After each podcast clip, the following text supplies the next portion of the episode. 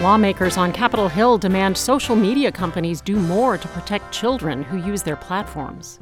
Their constant pursuit of engagement and profit over basic safety have all put our kids and grandkids at risk. Several tech CEOs testified at a contentious Senate hearing. It's Wednesday, January 31st. This is WBUR's All Things Considered.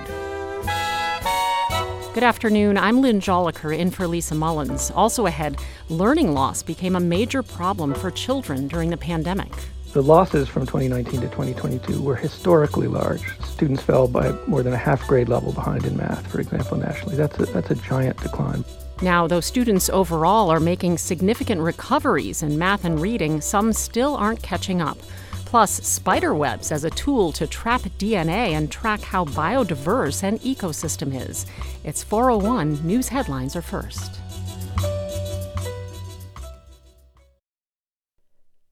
Live from NPR News in Washington, I'm Lakshmi Singh.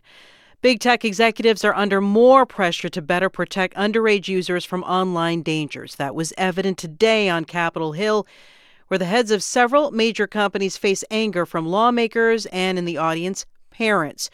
Republican Josh Hawley of Missouri sparred with Meta CEO Mark Zuckerberg, asking him if he had apologized to directly affected families, including those in the room.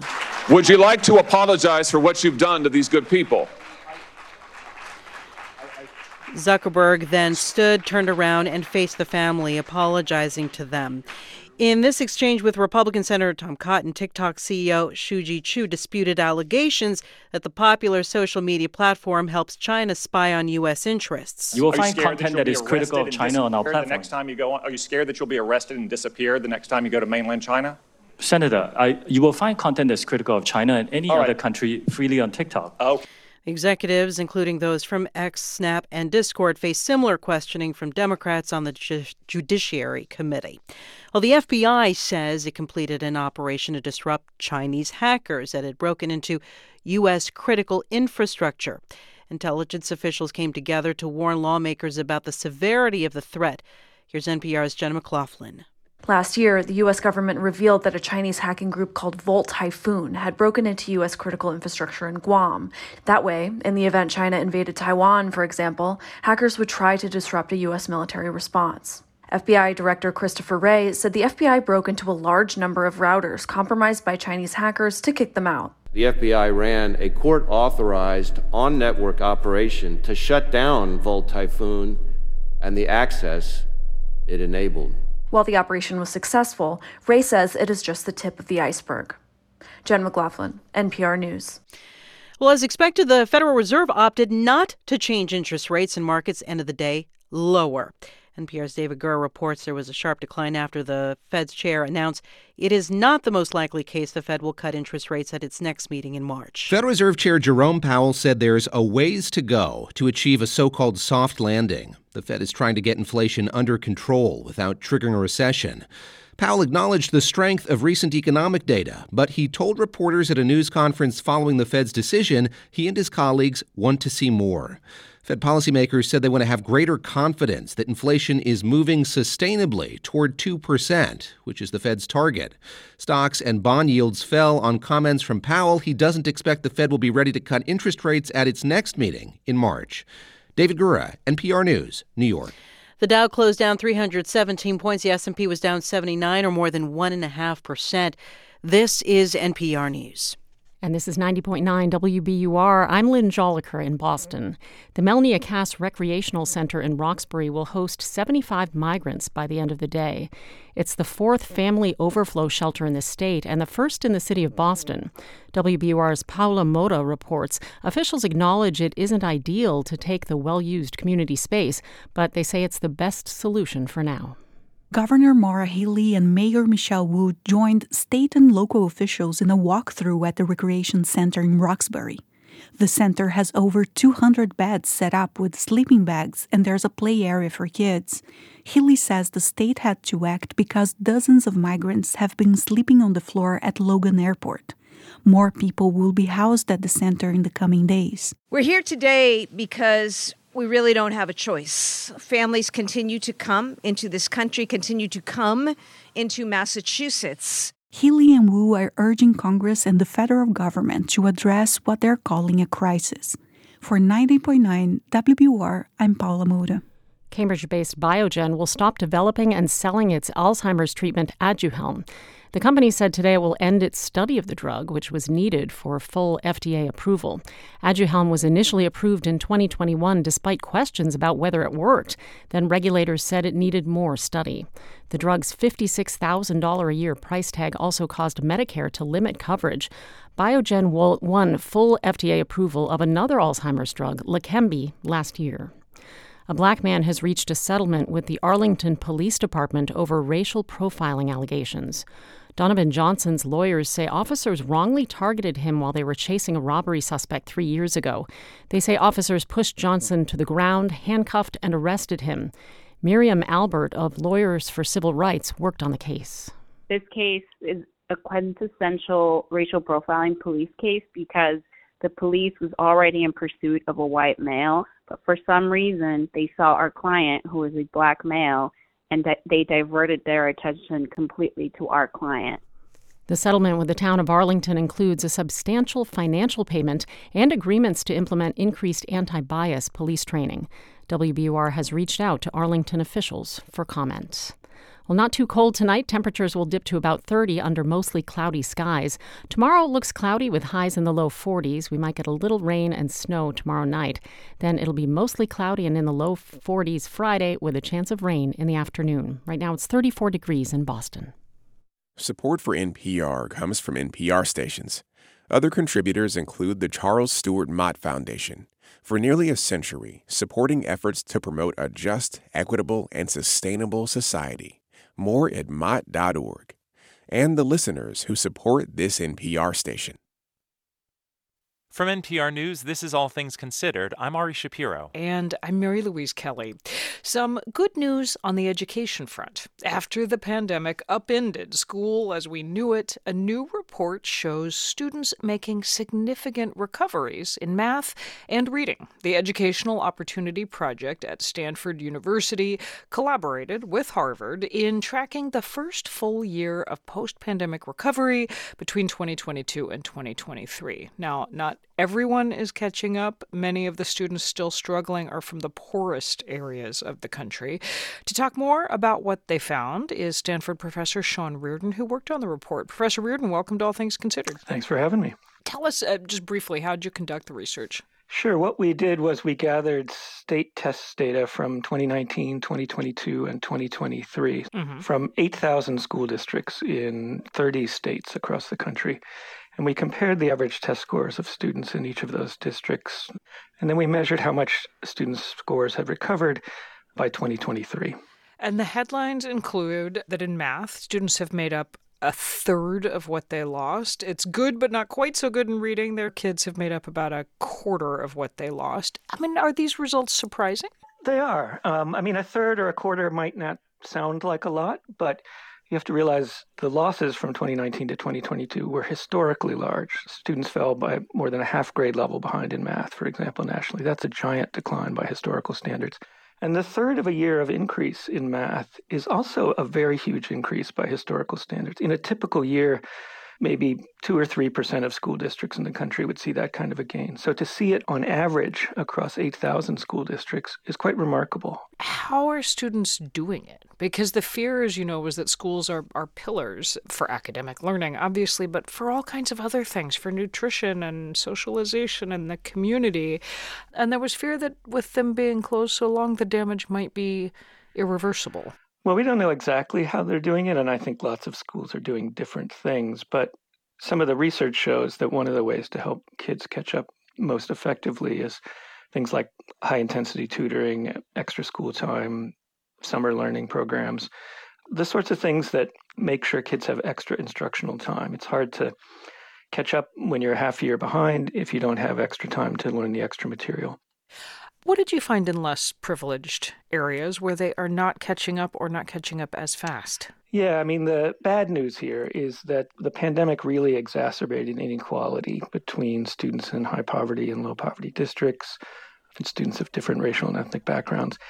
And the recovery has been strong, but it's been relatively equally strong across groups. So the inequality that was widened during the pandemic hasn't gotten smaller, and in some places it's actually gotten larger. And so my fear is that the educational legacy of the pandemic may be a permanent widening of uh, educational inequality. And I think one of the things that might be useful is for states and school districts, superintendents, principals to kind of identify the districts and the schools and the students who are still furthest behind and really target the resources they have to try to provide extra opportunities for learning for kids in those communities. I think inequality isn't going to undo itself naturally. We've got to proactively seek to undo it. And I think with these data, we're in a position to kind of figure out where to target those resources most effectively. Well, and there's an urgency here, right? There are federal funds in place trying to help students catch up, but those funds expire in September, and they've been paying for things like summer school, like tutoring, like extra support. That's right. The federal government provided a historically large amount of money to school districts across the country during the pandemic, and that money has been used and, and may be part of why we're seeing such a large recovery. But that money has to be spent, or at least obligated to be spent, by September of this year. So not every district is going to have fully caught up by then. And so it, I think we're going to have to have states step in and carry the baton forward to help the school districts and students who are still behind to fully recover in the next few years. Stanford professor Sean Reardon, thanks for talking with us. Thanks for having me.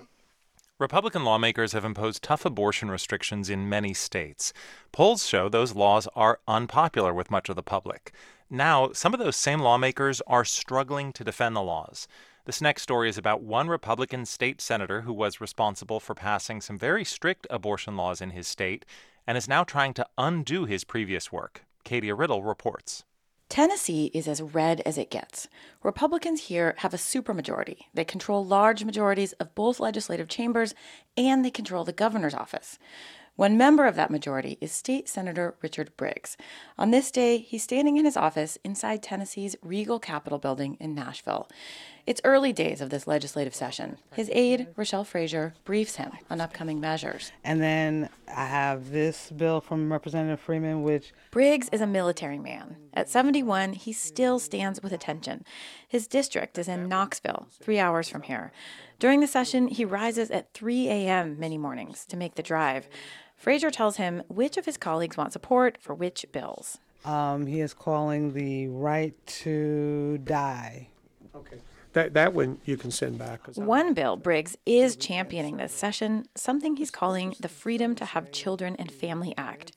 It would allow women to safely end pregnancies in which the fetus won't survive. What to me is unacceptable is if you determine that there is a pregnancy that cannot live outside the womb, and you're going to force that woman carry that to term. Briggs had a long career as a doctor. In the Army, he was a trauma surgeon.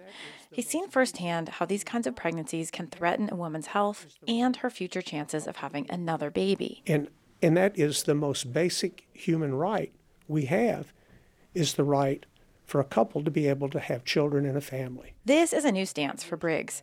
Five years ago, he wasn't known as an advocate for reproductive rights, quite the opposite. Rather, in 2019, uh, we passed a trigger bill. A trigger bill, meaning if the U.S. Supreme Court ended the federal right to abortion, the bill would become Tennessee law. Briggs co sponsored it. The bill laid out some of the strictest bans in the nation and harsh penalties for doctors who violate them. But at the time, Briggs says, its passing seemed like political theater. I just did not see going into a long, long debate, discussion, knockdown, drag out fight over something that might or might not ever happen. You thought it would never come to be. I, the, the truth was, I thought it would never come to be. But it did come to be. Three years later, the Supreme Court overturned Roe and the law went into effect. Briggs has not been especially contrite about his role in this legislation, but he has been fighting an uphill battle to change it. Some here say he has a long way to go to make things right. I do think that we find ourselves in exactly the position that lawmakers intended us to be in. Elise Boos is an obstetrician in Nashville. We're scared to death to provide care. And so it's withheld. She specializes in high risk and complex pregnancies. I think when you sit down in front of a doctor, you always expect them to consider your interest when they make a recommendation. Now, says Boos, she has to also consider her own interest and legal jeopardy when she advises patients. And that feels like a violation of the oath that we take as physicians. Under current Tennessee law, Boos is allowed to perform abortions when the mother's life is at risk.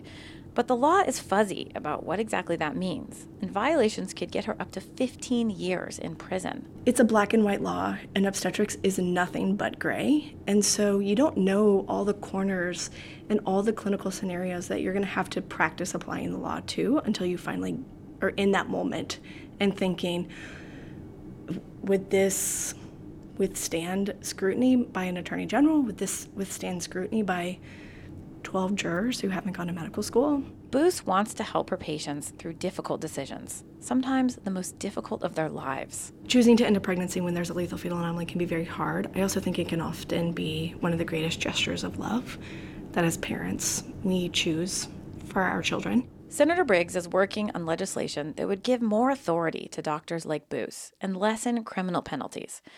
Many in Tennessee support this. One recent poll showed 76% of Tennesseans support exceptions to abortion law for a non viable pregnancy. L'Oreal Grasso is standing outside a shopping complex. It's in a conservative suburb of Nashville. If it is not viable, then I can understand maybe the removal of the fetus. Agrasso also considers herself anti abortion. She doesn't even see these as the same issue. But I am totally against terminating a viable living person that is inside someone. Despite this appetite for change, there are significant roadblocks to achieving it. Will Brewer is a lobbyist and legal counsel for Tennessee Right to Life. Senator Briggs wants to create exceptions that we believe are too broad Brewer says their organization is concerned this bill would potentially give doctors too much latitude. Bad faith actors can fit a lot of things into that exception and get away with it. The right to life's position looms large over Republican politicians here. Many fear that conservative rivals could unseat them in primary elections. John Geer is a political scientist at Vanderbilt University in Nashville. Well, I think again it gets to this fear that you don't worry about the general election. What you worry about is somebody coming at you from the right.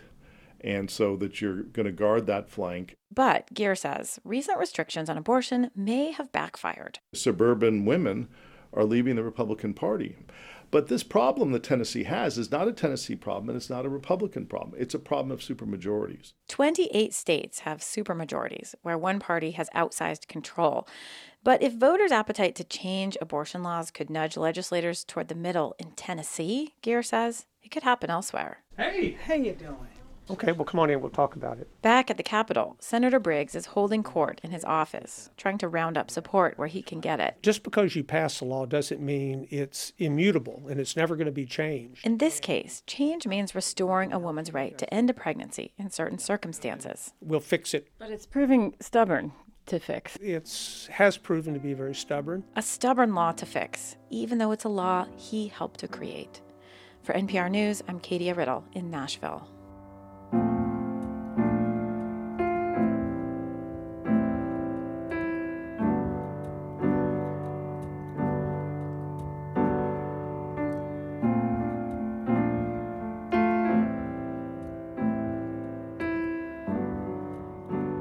Listening to All Things Considered from NPR News. And this is 90.9 WBUR. Coming up in about 15 minutes on All Things Considered, a constitutional scholar reflects on the effort by House Republicans to impeach Homeland Security Secretary Alejandro Mayorkas. And tech CEOs are grilled on Capitol Hill about risks to kids using their platforms. WBUR supporters include MathWorks creators of MATLAB and Simulink, and proud sponsor of The Heart of New England, the new IMAX film now showing at the Museum of Science, Boston. On Wall Street, it was a down day after the Fed held interest rates steady. The Dow lost 0.8%, the S&P dipped 1.6%, Nasdaq dropped 2.2%. In local business news, a consortium backed by Fenway Sports Group is making a major investment in the PGA Tour. The consortium will put $1.5 billion into the tour's new commercial arm. That investment could eventually double. The consortium includes Red Sox owner John Henry, team president Sam Kennedy, and basketball star LeBron James. This is WBUR. We're funded by you, our listeners, and by Bridgewater State University, ranked 18th in Massachusetts on the Wall Street Journal's 2024 Best Colleges in America list. bridgew.edu. Tonight is looking mostly cloudy with lows around 30 degrees. Another cloudy day tomorrow, but it'll be a bit warmer in the low 40s. There's a chance of a little rain and snow tomorrow night before midnight. It's 34 degrees in Boston at 90.9 WBUR. Support for NPR comes from this station and from Subaru, featuring the 2024 Subaru Forester Wilderness with 9.2 inches of ground clearance and all-terrain tires for off-road capability. Learn more at subaru.com/wilderness. From Indeed, designed to be an end-to-end hiring solution for businesses of all sizes to attract, interview, and hire candidates all from one platform. Learn more at indeed.com/npr and from the listeners who support this NPR station. This is All Things Considered from NPR News. I'm Mary Louise Kelly. And I'm Ari Shapiro. In Seattle over the weekend, city and state inspectors showed up at four gay bars unannounced.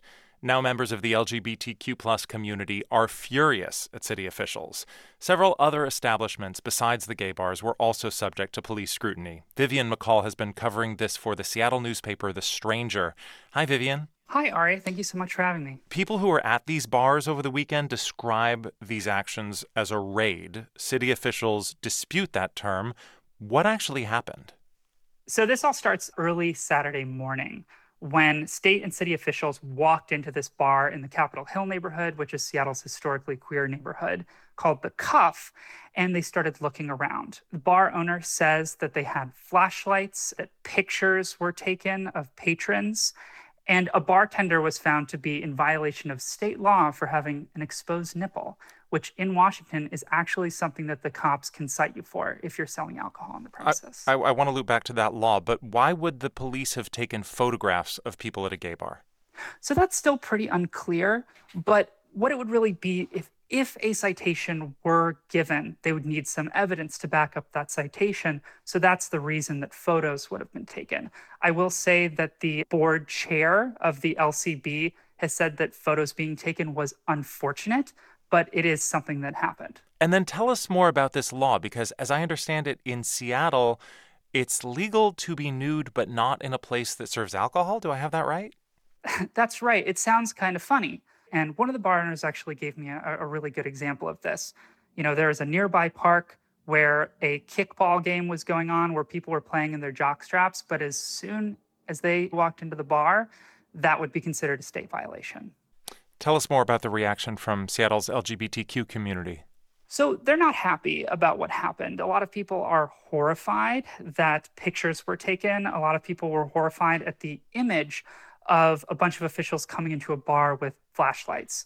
That is something that really recalls, you know, historical raids on gay bars that happened for decades where people would be arrested for simply being at a gay bar. And it also has to be said that not everybody at a gay bar wants people to know that they're there. Some people are not out to their family and friends. Maybe they're exploring this new aspect of themselves. And to have that then potentially exposed by the state is a really scary and invasive thing in their minds. Uh, it's also worth saying that Seattle is feeling really defensive of its queer spaces right now because just a few weeks ago, there's a nude beach in Seattle that's been historically queer for decades that could have gotten a children's park put on it through an anonymous donation at a time where queer people are being labeled groomers. The Liquor and Cannabis Board put out a statement where they said, quote, the agency does not and will not target LGBTQ plus locations. And so what is likely to happen now as the fallout from this continues? So what we're hearing from the LCB board as well as state lawmakers is finding a potential solution for this so it doesn't happen again. I talked to Jamie Pedersen with the state LGBTQ caucus in the state Senate. He said that they're planning on meeting Friday to iron out some details on exactly how they can prevent this from happening, potentially scrubbing this regulation off the books. That's reporter Vivian McCall from The Stranger. Thank you so much. Thank you so much, Ari. The rich tapestry of life on Earth is fraying, due in large part to habitat loss and climate change. Researchers are racing to track this global decline in biodiversity to understand its consequences and, perhaps, to counteract it through conservation efforts. Now there may be a new tool for monitoring animals spider webs. Here's science reporter Ari Daniel. For a long time, if you wanted to know which animals were in a particular place, you'd hike or climb into their habitat and then wait to see or hear them. But that approach can have its drawbacks, particularly if you're trying to reach remote places or if you're trapping animals. That puts a stress on the animals, and especially if you're, I suppose, looking for rare and endangered species, that's not a great thing, not something you want to do. Josh Newton is a PhD student in genetic biodiversity at Curtin University in Australia. In recent years, scientists have turned to a different way of monitoring biodiversity DNA. Morten Allentoft, an evolutionary biologist and one of Newton's advisors, says you can think of DNA as ecology's version of everything everywhere all at once every species that exists in a given environment, in a given ecosystem, they may be dying, decomposing, urinating, defecating, breathing, whatever. And all these processes uh, facilitate the shedding of cells into the environment, and all cells have DNA in them. This is known as environmental DNA because it's DNA from creatures just lying around in the environment.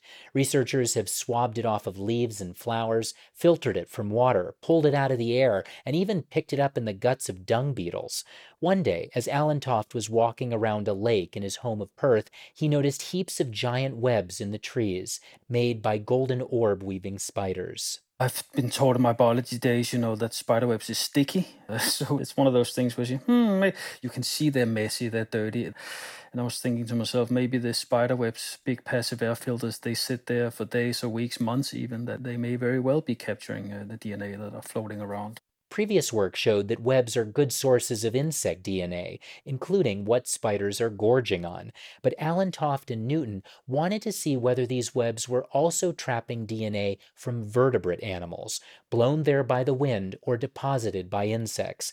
So Newton drove to a woodland sanctuary about 30 miles outside of Perth and collected spider webs from the branches and bushes. We just got a, a plastic stick. It's almost, if you look at Shrek, where Princess Fiona's collecting spiderweb fairy floss for Shrek. It's very similar to that process. You just grab a stick and wrap it around. Were there ever spiders in the webs? We just gently ushered them off the web. None of them were collected. So when we say this is non-invasive, well, the spiders may not really think that, but uh... back in the lab, they amplified the teensy amounts of DNA from the webs, and whammo, animals from down under. It was wonderful. We could see these kangaroos, wallabies, in addition to 13 species of birds, the motorbike frog, and the snake eyed skink. But to really confirm that the webs were picking up DNA from local vertebrate animals, they collected webs at the Perth Zoo, and there they found DNA from giraffes, elephants, rhinos, orangutans, lemurs, meerkats. In other words, the technique worked and represents a new way of tracking animal biodiversity and alerting us when we should intervene to conserve it. The findings are published in the journal iScience. I think it's clever and cute. It's a nice non invasive way of sampling for terrestrial vertebrates. Elizabeth Clare is a molecular ecologist at York University in Toronto. She wasn't involved in the study. There are thousands of papers studying the movement of DNA through water and very few on land. And so we really need more explorations like this to narrow down how far the material travels, how it accumulates, and how long these signals last. So that we can query this World Wide Web for information on the status and future of the animals all around us. For NPR News, I'm Ari Daniel.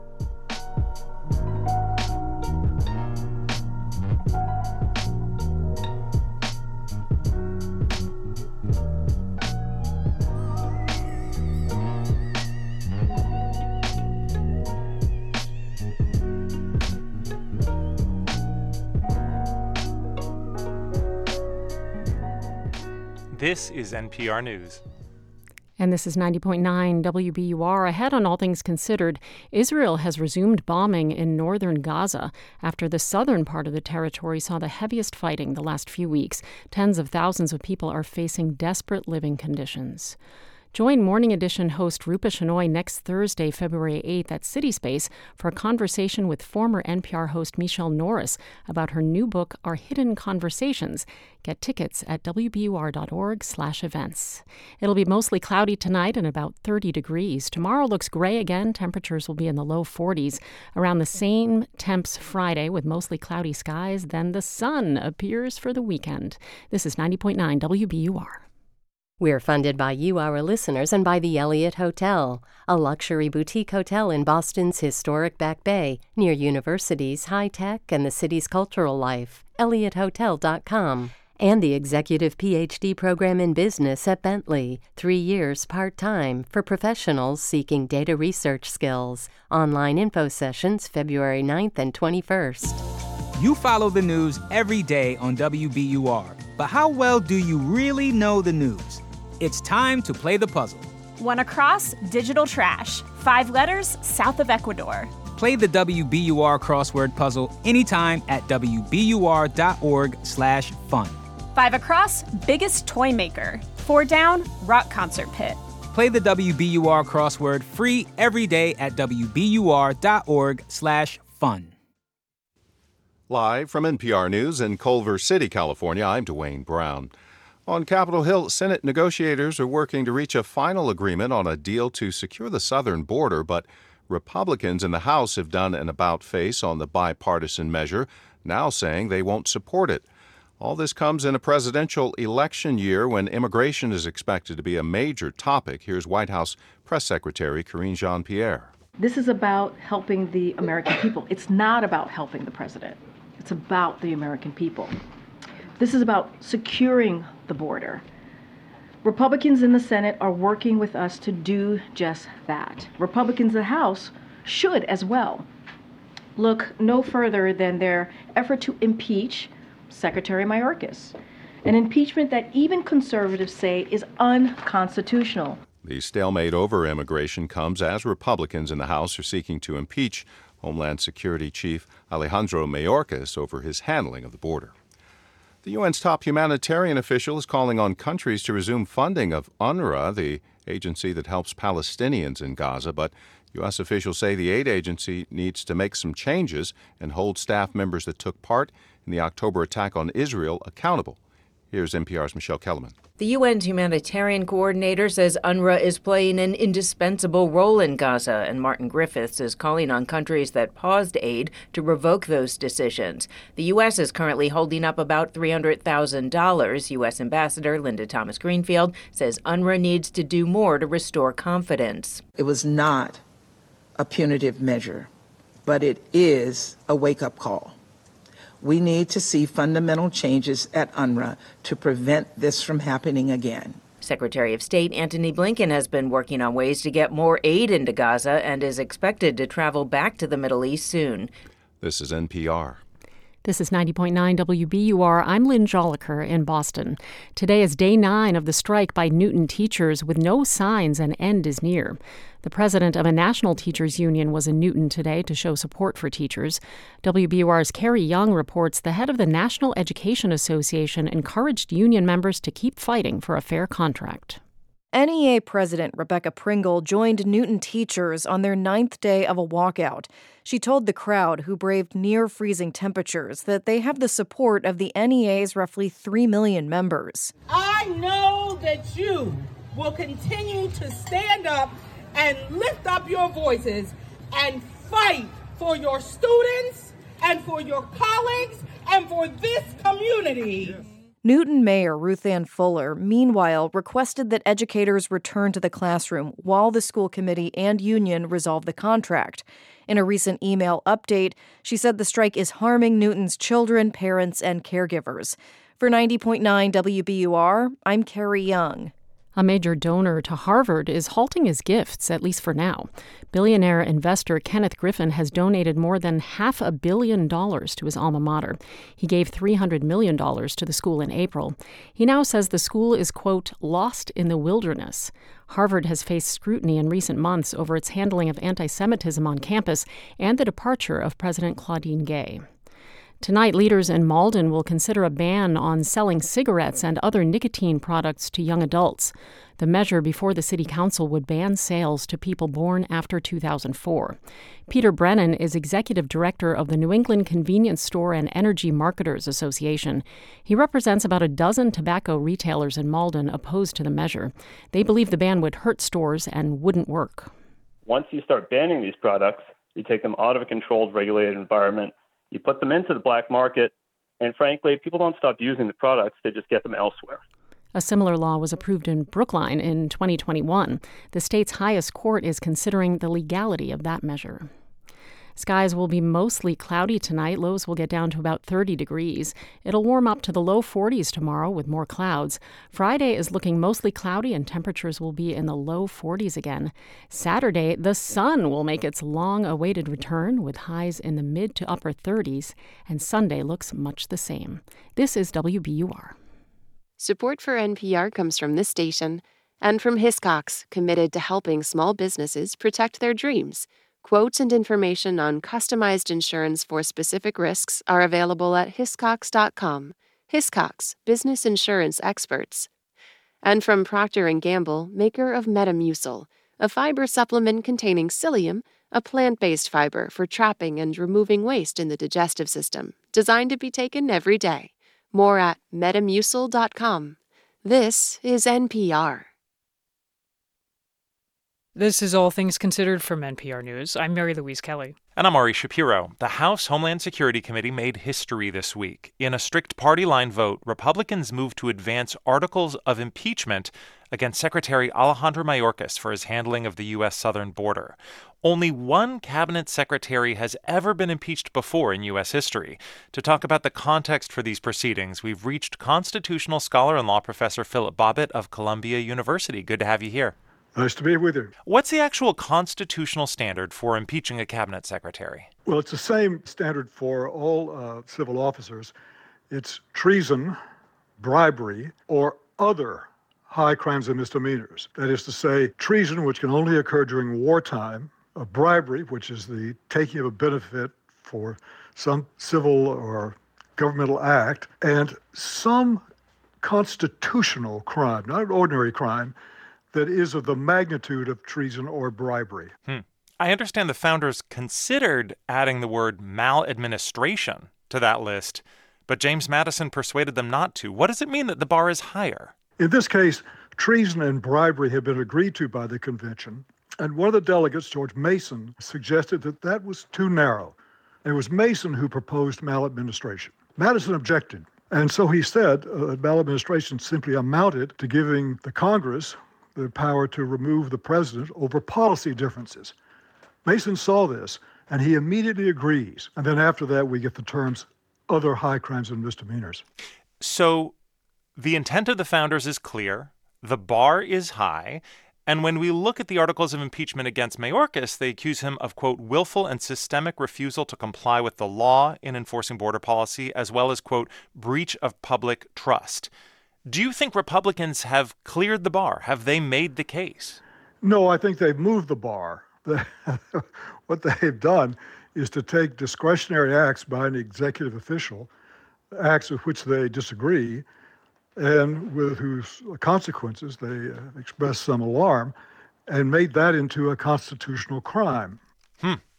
Well, um, as I mentioned, there has only been one other impeachment of a cabinet secretary in history. This was against President Ulysses S. Grant's War Secretary William Belknap in 1876. W- when you compare and contrast these two episodes, what do you think that chapter of U.S. history can tell us about this one? Well, it's it's an interesting case for two reasons.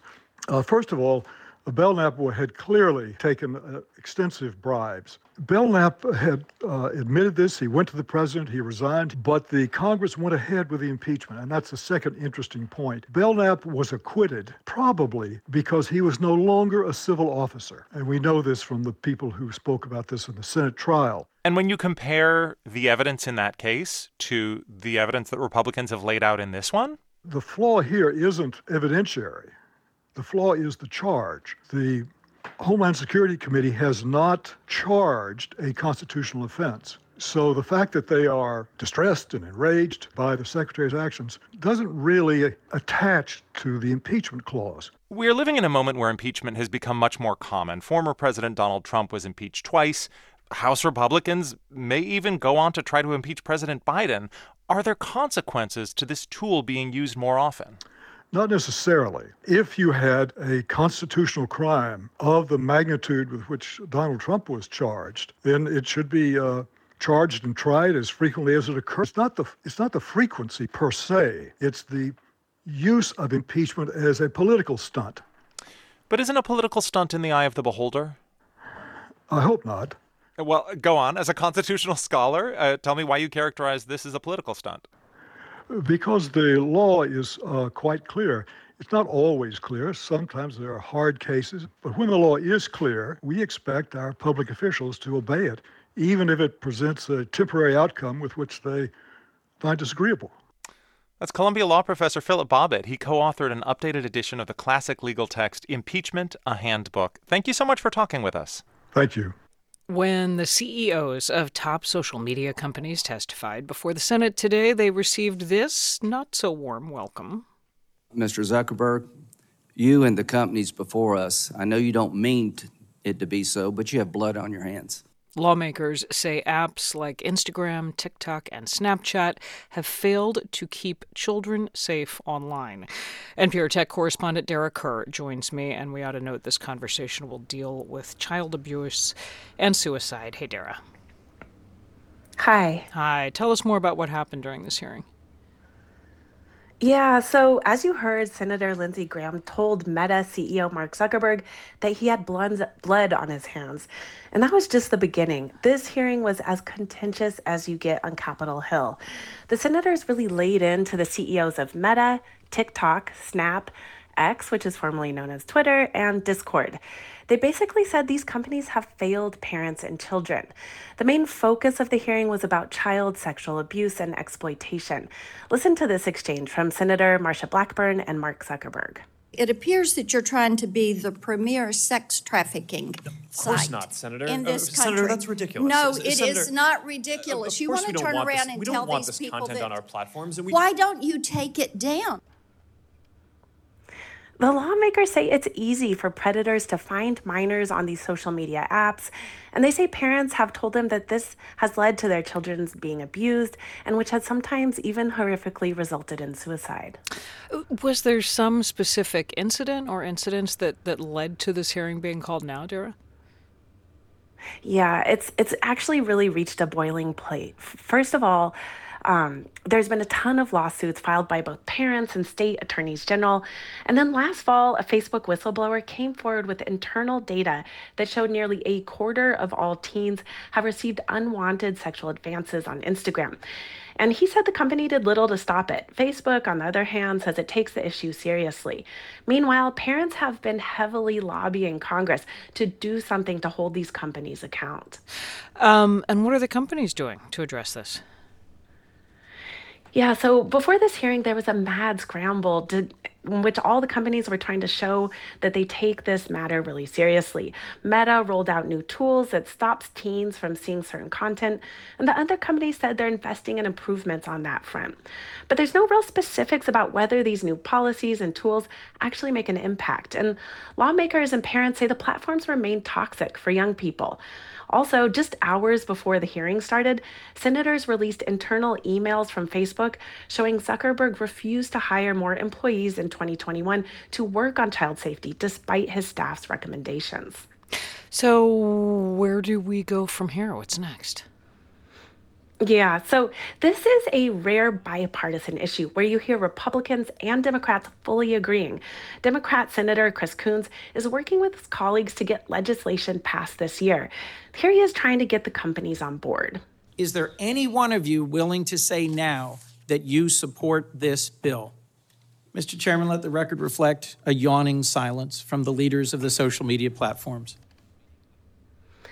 There are four other federal bills right now that address kid safety online, Mhm. which lawmakers are trying to pass as soon as possible. Snap is the only company so far that said it will support one of them.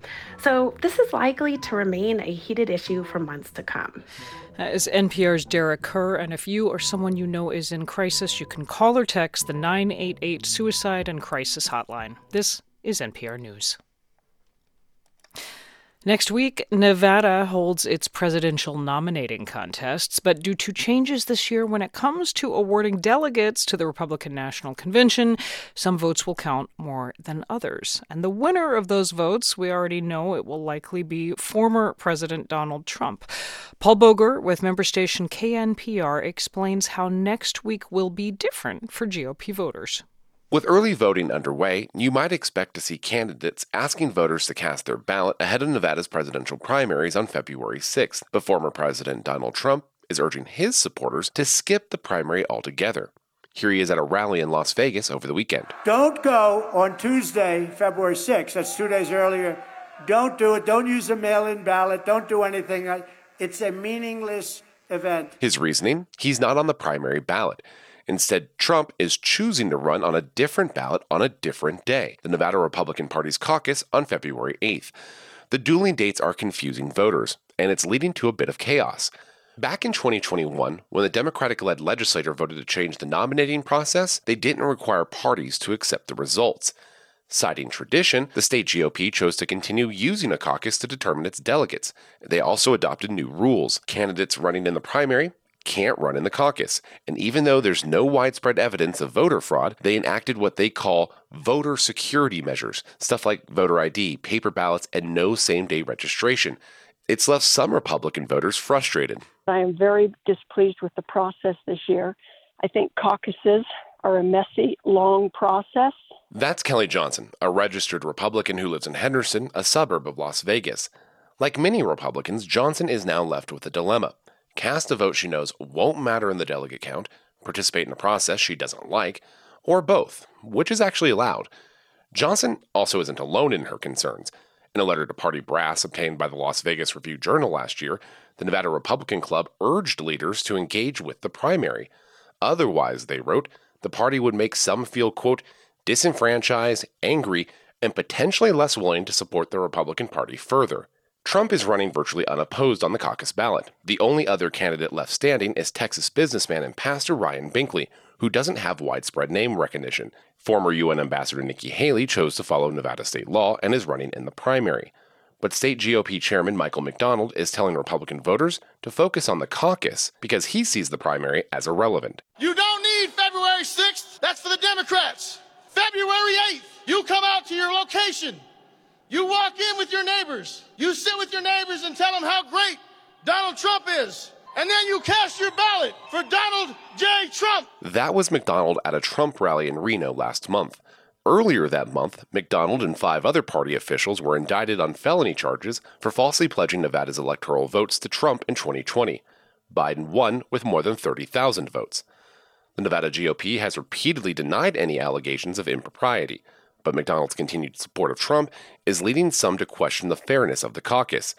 Here's Fred Lokken, a political science professor at Truckee Meadows Community College. The confusion will just leave a bad taste in, in anyone who felt disenfranchised in the process. Uh, it's very, other than supporting the candidate that sort of drove this process, no other good comes out of it for the party. Lokken warns that distaste could extend past the primary and into the fall. With Nevada being a battleground state, Candidates will need every vote they can get if they hope to win here in November. For NPR News, I'm Paul Boger in Reno.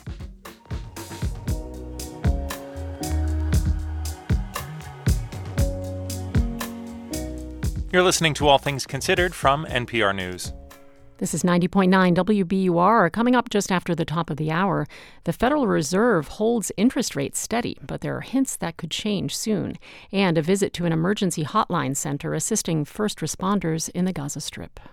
We're funded by you, our listeners, and by Comcast Business, providing gig speed Wi Fi to help take businesses to the next level. Comcast Business, powering possibilities. And ZTech Associates, providing on site and remote IT support, cybersecurity, and compliance for Boston area biotechs, financial firms, and more. ZTechNet.com. Join Here and Now's Robin Young Tuesday, February 6th at CitySpace for a conversation with Pulitzer Prize finalist Daniel Mason about his hit novel North Woods. Get tickets at wbur.org/events. Well, it won't get too cold tonight. Temperatures will dip to about 30 under mostly cloudy skies. Tomorrow looks cloudy with highs in the low 40s. It'll be mostly cloudy and in the low 40s Friday. Saturday, that thing called the sun will come out.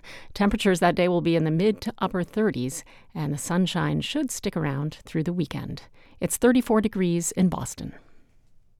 WBUR supporters include Maplewood Country Day Camp, Southeastern Mass, where since 1965 their instructors have helped over 30,000 children learn to swim maplewoodyearround.com. WBUR has invested in building a relationship with us over decades.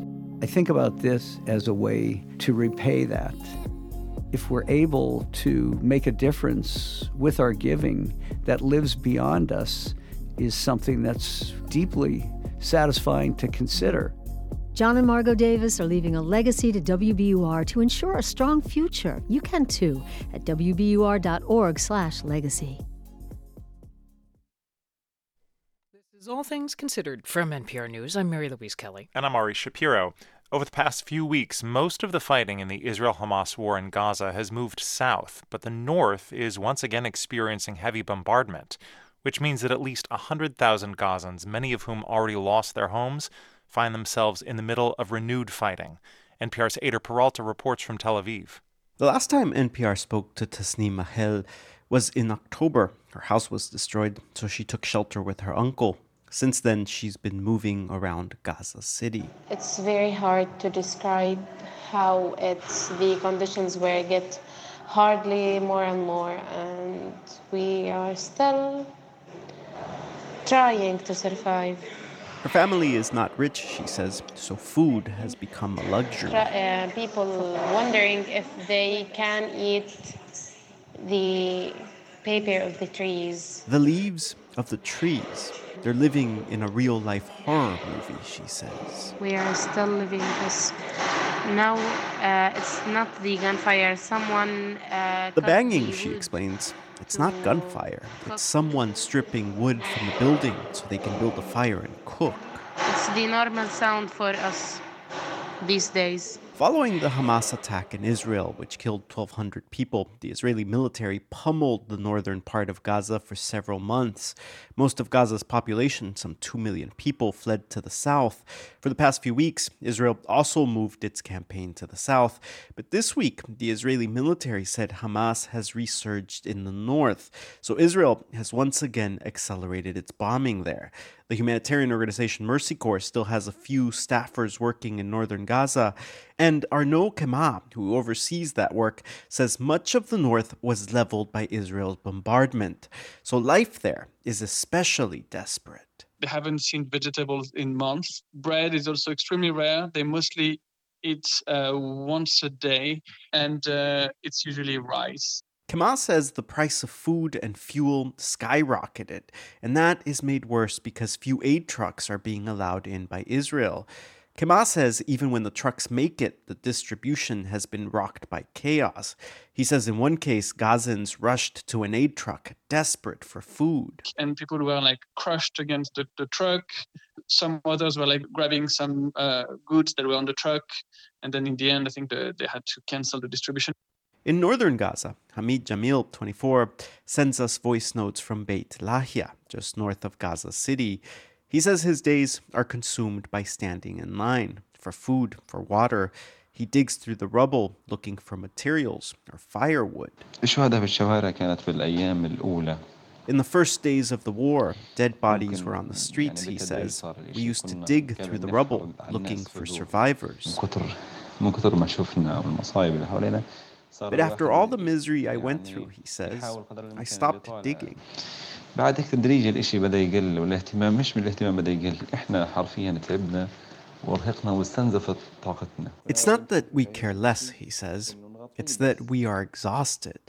These days, he says, it feels like the first days of the war. They move from place to place, trying to avoid the constant Israeli bombardment.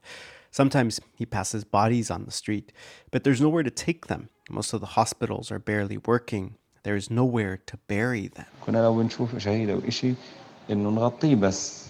So the only thing he can do is take off his jacket and drape it over the body. Eyder Peralta, NPR News, Tel Aviv.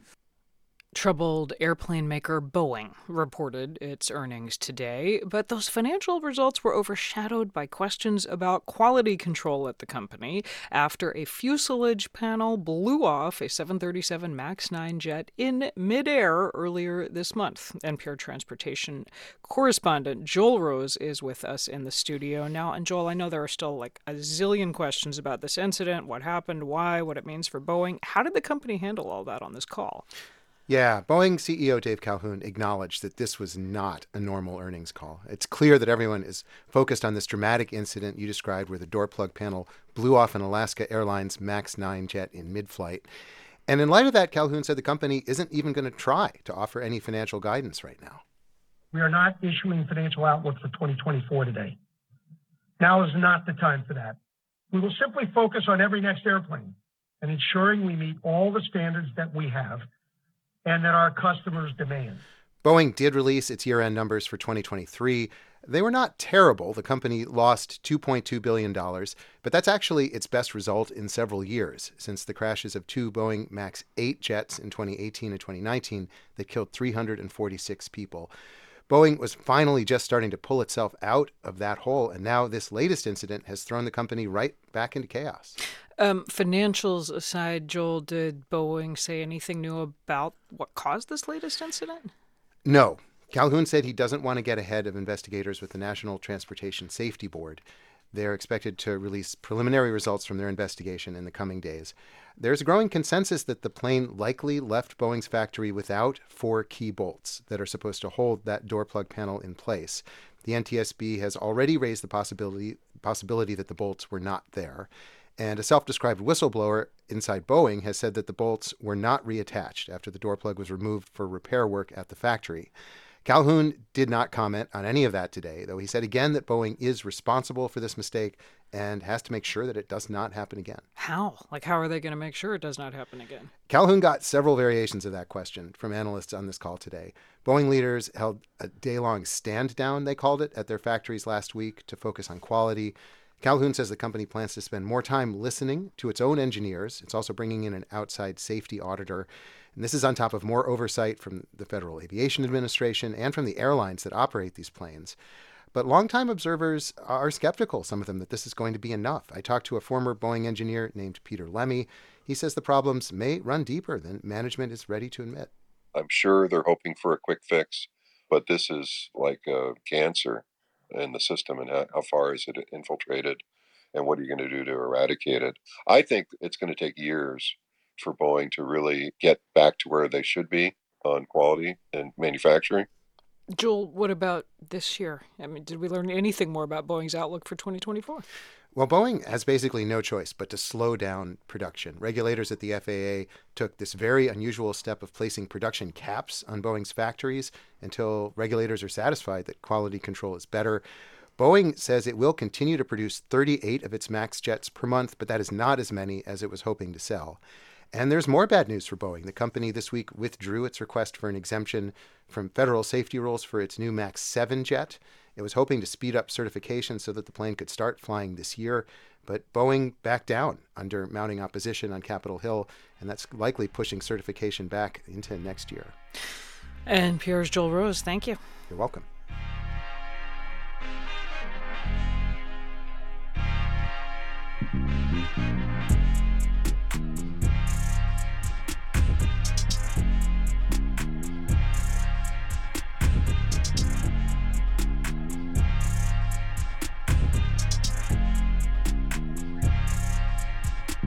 Thank you for listening to All Things Considered from NPR News.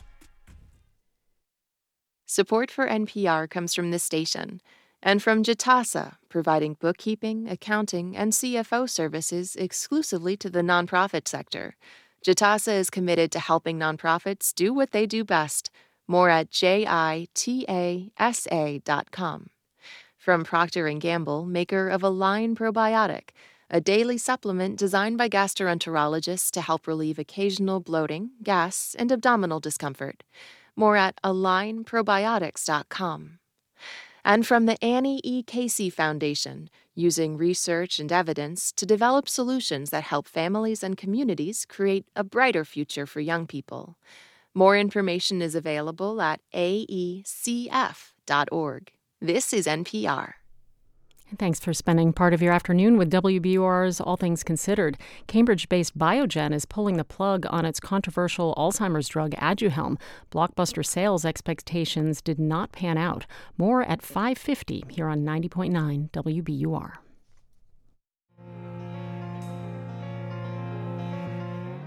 WBUR supporters include Boston's How Do You See the World experience with the Mapparium Globe.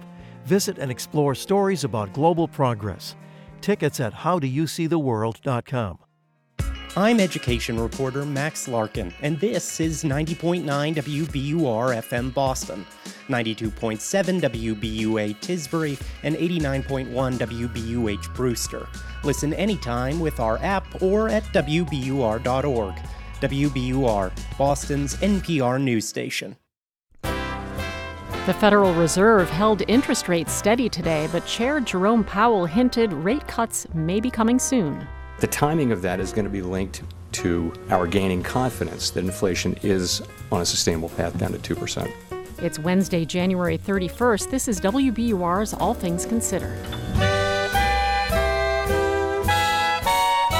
Good afternoon. I'm Lynn Jolicoeur in for Lisa Mullins. As the six month anniversary of the Maui fires approaches, residents say the long term recovery has to consider the risks of climate change. If we rebuild everything exactly the way it was, then we have the same vulnerabilities as we had prior to the fire. Also, coming up, an anthropologist is working to help people who take part in DNA studies get access to the findings. That usually doesn't happen, especially in the world's most marginalized communities. It's 501. First, this hour's top news. Live from NPR News in Washington, I'm Jack Speer. The White House is blasting the Republican led impeachment effort against Homeland Security Secretary Alejandro Mayorkas. NPR's Windsor Johnston reports the administration is also lambasting the hard right in the House for attempting to torpedo a bipartisan bill that would step up enforcement at the southern border. White House Press Secretary Karine Jean Pierre called out House Speaker Mike Johnson for backtracking on bipartisan attempts to address security at the southern border. In October, Speaker Johnson said, We must come together and address the broken border. And in November, he said, I think we can get a bipartisan agreement on border security. But suddenly, we've heard a change of tune. A group of senators is working to finalize the details of bipartisan legislation that would strengthen border security, but without reviewing the final text, Johnson has called the bill insufficient. Republican presidential frontrunner Donald Trump and hard right members of the House have increased the pressure on Johnson to reject the measure. Windsor Johnston, NPR News. The head of the FBI is warning Chinese hackers are targeting critical American infrastructure. Christopher Wray says China wants to put itself in an advantageous position in case of a future conflict with the U.S. Here's NPR's Ryan Lucas. Testifying before the House Select Committee on the Chinese Communist Party, Wray had a stark message for lawmakers.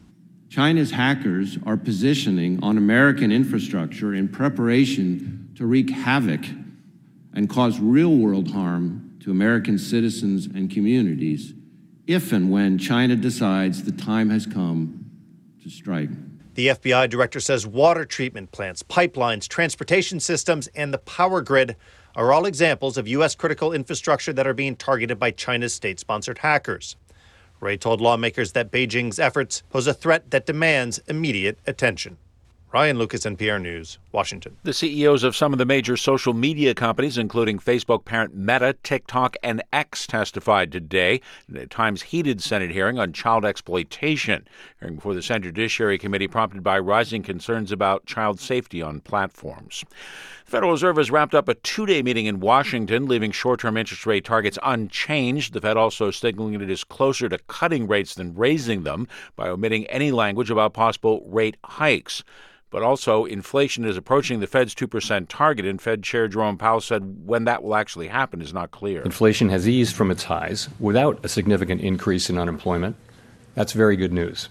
But inflation is still too high. Ongoing progress in bringing it down is not assured and the path forward is uncertain. That uncertainty definitely weighed on Wall Street today. The Dow fell 317 points, a drop of nearly 1%. The Nasdaq fell more than 2% today. You're listening to NPR News in Washington. This is 90.9 WBUR. Good afternoon. I'm Lynn Jolicoeur in Boston. Massachusetts has a new overflow family shelter site. As of today, the Melnia Cass Recreational Complex in Roxbury is giving 75 migrants who recently arrived here a place to sleep at night. At the site this morning, Boston Mayor Michelle Wu said she's proud Roxbury has stepped up. And we are proud that in the midst of this national crisis, in the midst of this statewide crisis, the city of Boston continues to set the standard for what it means to deliver resources and do our part. Governor Maura Healey promised the shelter, which has more than 200 beds, will be temporary. We will be out before June. It is important to have this site available to the community um, for activities come June. The governor continues to press the federal government for more help to address the ongoing influx of migrants. State police have indefinitely suspended two troopers indicted in a federal bribery case. State police say Sergeant Gary Cederquist and Trooper Joel Rogers will not get paid while off the job. The two are among six people accused of accepting bribes in exchange for giving passing scores on tests for commercial driver's licenses. Federal prosecutors say at least two dozen licenses were given to drivers who didn't pass their tests. Dozens of experts gathered on Martha's Vineyard today. They're figuring out how to move an 11 ton whale off a beach. As Eve Zuckoff reports, the body of the young female endangered right whale was found washed up on Sunday. Expert teams say they're now ready to haul the whale into a nearby marina via boat and then onto another beach via truck so that a post mortem exam can safely begin. Kathleen Collins with the International Fund for Animal Welfare says her team is eager to understand what caused the whale's death. They'll look to see if there is any evidence of blunt force trauma, for example, from a vessel. They'll do a full analysis of any kind of stomach contents, and then, of course, for any of those entanglement wounds. After the exam is complete, officials will bury the whale's carcass in the sand, where it can decompose naturally. For the New England News Collaborative, I'm Eve Zuckoff. Taking a look at the forecast, tonight's looking mostly cloudy with lows around 30 degrees. Another cloudy day tomorrow, but it'll be a bit warmer in the low 40s. Friday should be in the low 40s again with mostly cloudy skies. This weekend we'll finally get some sunshine with highs both days in the mid to upper 30s. This is WBUR. Support for NPR comes from NPR stations. Other contributors include Imaginable Futures celebrating the hard work, commitment, and achievements of the one in five college students who are parents.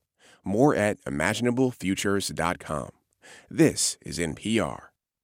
It's All Things Considered from NPR News. I'm Mary Louise Kelly. And I'm Ari Shapiro. Coming up, we remember a Broadway legend, the original Scarecrow in The Wiz, and that was before his three Tony Awards. First this hour, after almost two years of raising interest rates to their highest level in more than two decades, the Federal Reserve could soon be ready to start cutting rates, but the nation's central bank did not take that step today.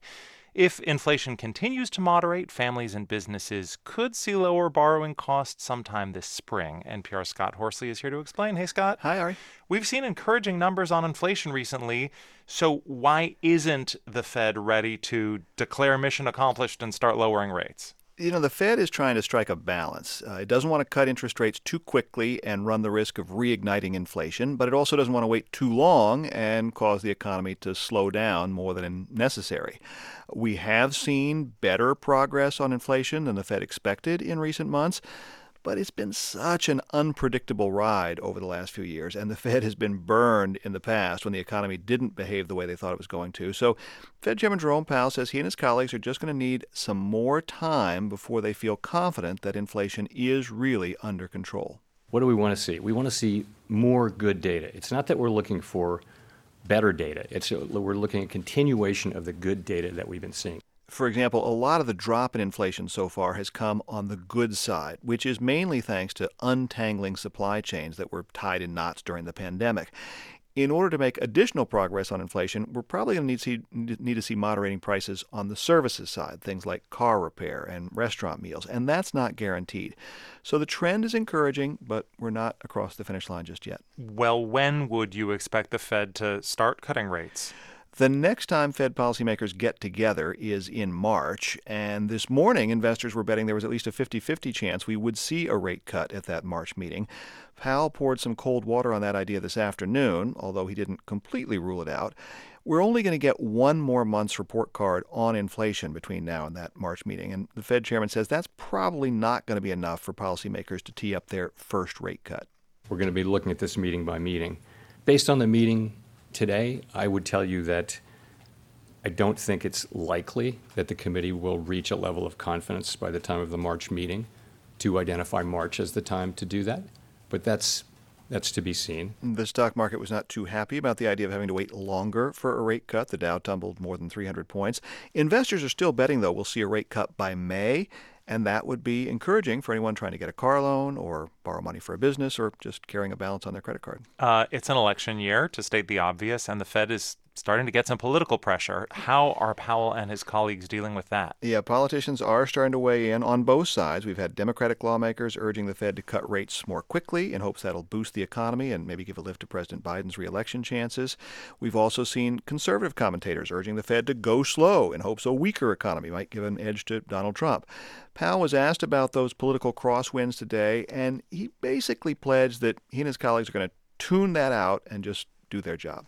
The job Congress has given us is price stability and maximum employment. Price stability is absolutely essential for people's lives, most importantly for people at the lower end of the income spectrum who are living at the edges. Powell has shown in the past he's able to stand up to political pressure, and that's important because a Fed that gives in to that kind of pressure is generally not helpful for the economy or people's pocketbooks. NPR Scott Horsley, thank you. You're welcome. Let's head overseas now. Gaza's health system is collapsing under the weight of nearly four months of war. Paramedics are struggling to reach survivors, hospitals are under attack. But as NPR's Aya Batrawi reports, emergency responders in the occupied West Bank are assisting rescue efforts in Gaza. And a caution this story contains scenes of fighting in Gaza, which some may find upsetting in the Palestinian Red Crescent's headquarters in the West Bank city of Ramallah. You can hear the voices of Gaza's first responders more than 60 miles away, crackling over radio waves in real time as they speak to one another. I'm in Dir al-Balah on Salah ad-Din Road, the man says. I'm trying to reach the car that was hit, he says, before his voice cuts. The calls for help are heard in a spacious office in Ramallah where emergency dispatchers wearing the Red Crescent's signature red uniform answer 101 calls, the equivalent of 911. Gaza's 911 system is down, but sometimes they reach dispatchers here in Ramallah, like this call on December 23rd. The woman on the line is in the Jabalia refugee camp in northern Gaza.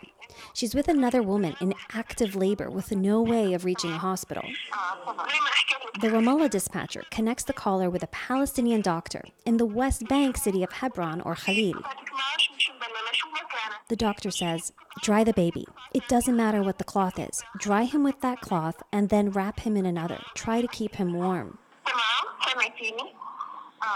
The doctor checks. Can you hear me? The caller responds yes, and the doctor continues.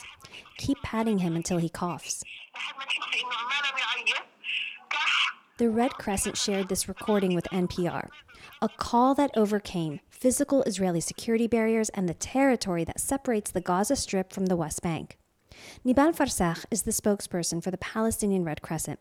She spends her days trying to reach colleagues in Gaza, where phone lines and internet are often down. It is extremely hard because it makes me feel constant fear and panic. Like, I'm not sure regarding their safety, if something bad happened to them. During our conversation, her phone rings. It's Amra Ali, a colleague and media officer in Gaza she hasn't heard from in days. He tells her he's still in Khan Yunis, the site of intense fighting now between Israeli forces and Hamas.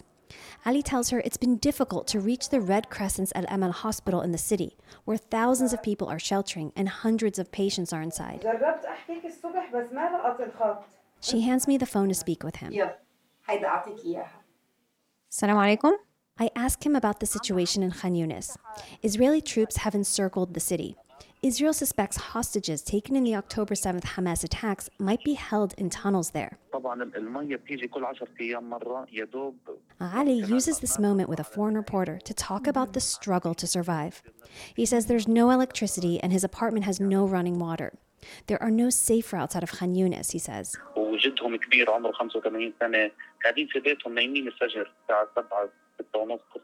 He tells me two of his cousins and their 85 year old grandfather were killed days earlier from an Israeli airstrike on their building in Khan Yunis. They had no connection to any militants, Ali says. He also wants me to know that he has seen children, babies, who've had their legs amputated because of airstrikes. In Ramallah, Farsakh collects these first hand accounts to share with the world. Since the beginning of the war on Gaza, our teams have been working on the ground tirelessly, trying to save people's uh, life. They evacuate the wounded and those who have been killed by the continuous bombardments. Farsakh says several people, including a newborn baby, have been killed in recent days at the Al Amal hospital complex. And 11 Red Crescent workers have been killed in Gaza throughout the war. 11 in total. Eight of them were on duty were working as paramedics trying to save people's life at the moment where they were targeted although our ambulances have very clearly the red crescent uh, emblem. Israel says hamas militants have used hospitals and ambulances as cover. The red crescent's two hospitals in gaza are no longer functioning like most of gaza's hospitals but the aid group continues to respond to emergencies in gaza like this call the red crescent shared online a 15 year old girl pleads for help. She can see tanks. Shots are fired.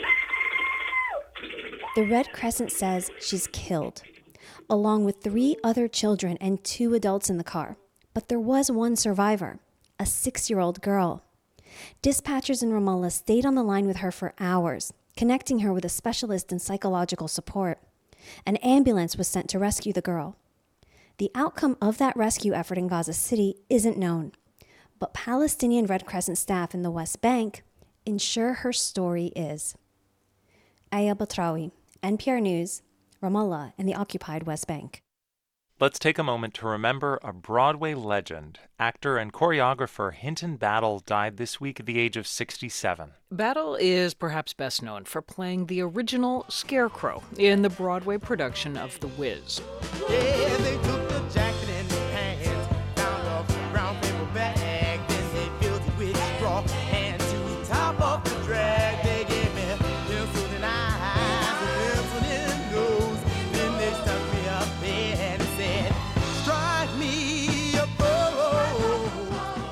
Wiz was just the beginning for Battle. He went on to win three Tony Awards for his roles in Sophisticated Ladies, The Tap Dance Kid, and Miss Saigon. And Battle dazzled on screen, too, in movies like the 2006 Dreamgirls.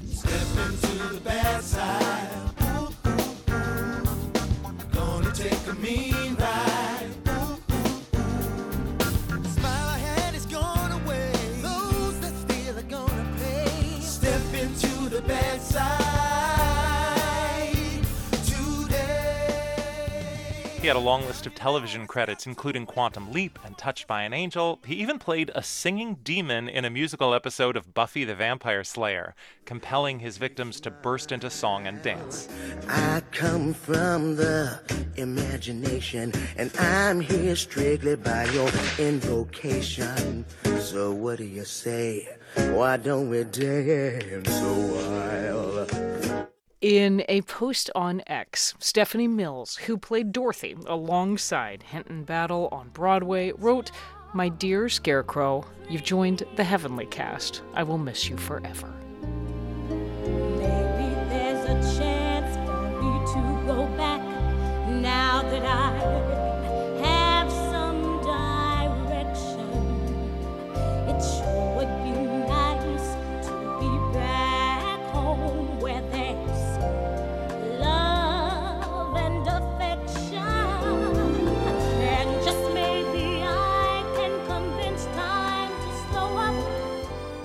You're listening to All Things Considered from NPR News. This is 90.9 WBUR. Coming up in about 15 minutes on All Things Considered. Almost six months after the Maui fires, recovery means a lot more than removing debris and rebuilding. Residents of the island want to make sure preparing for climate change is a big part of the process. WBUR supporters include Lesley University.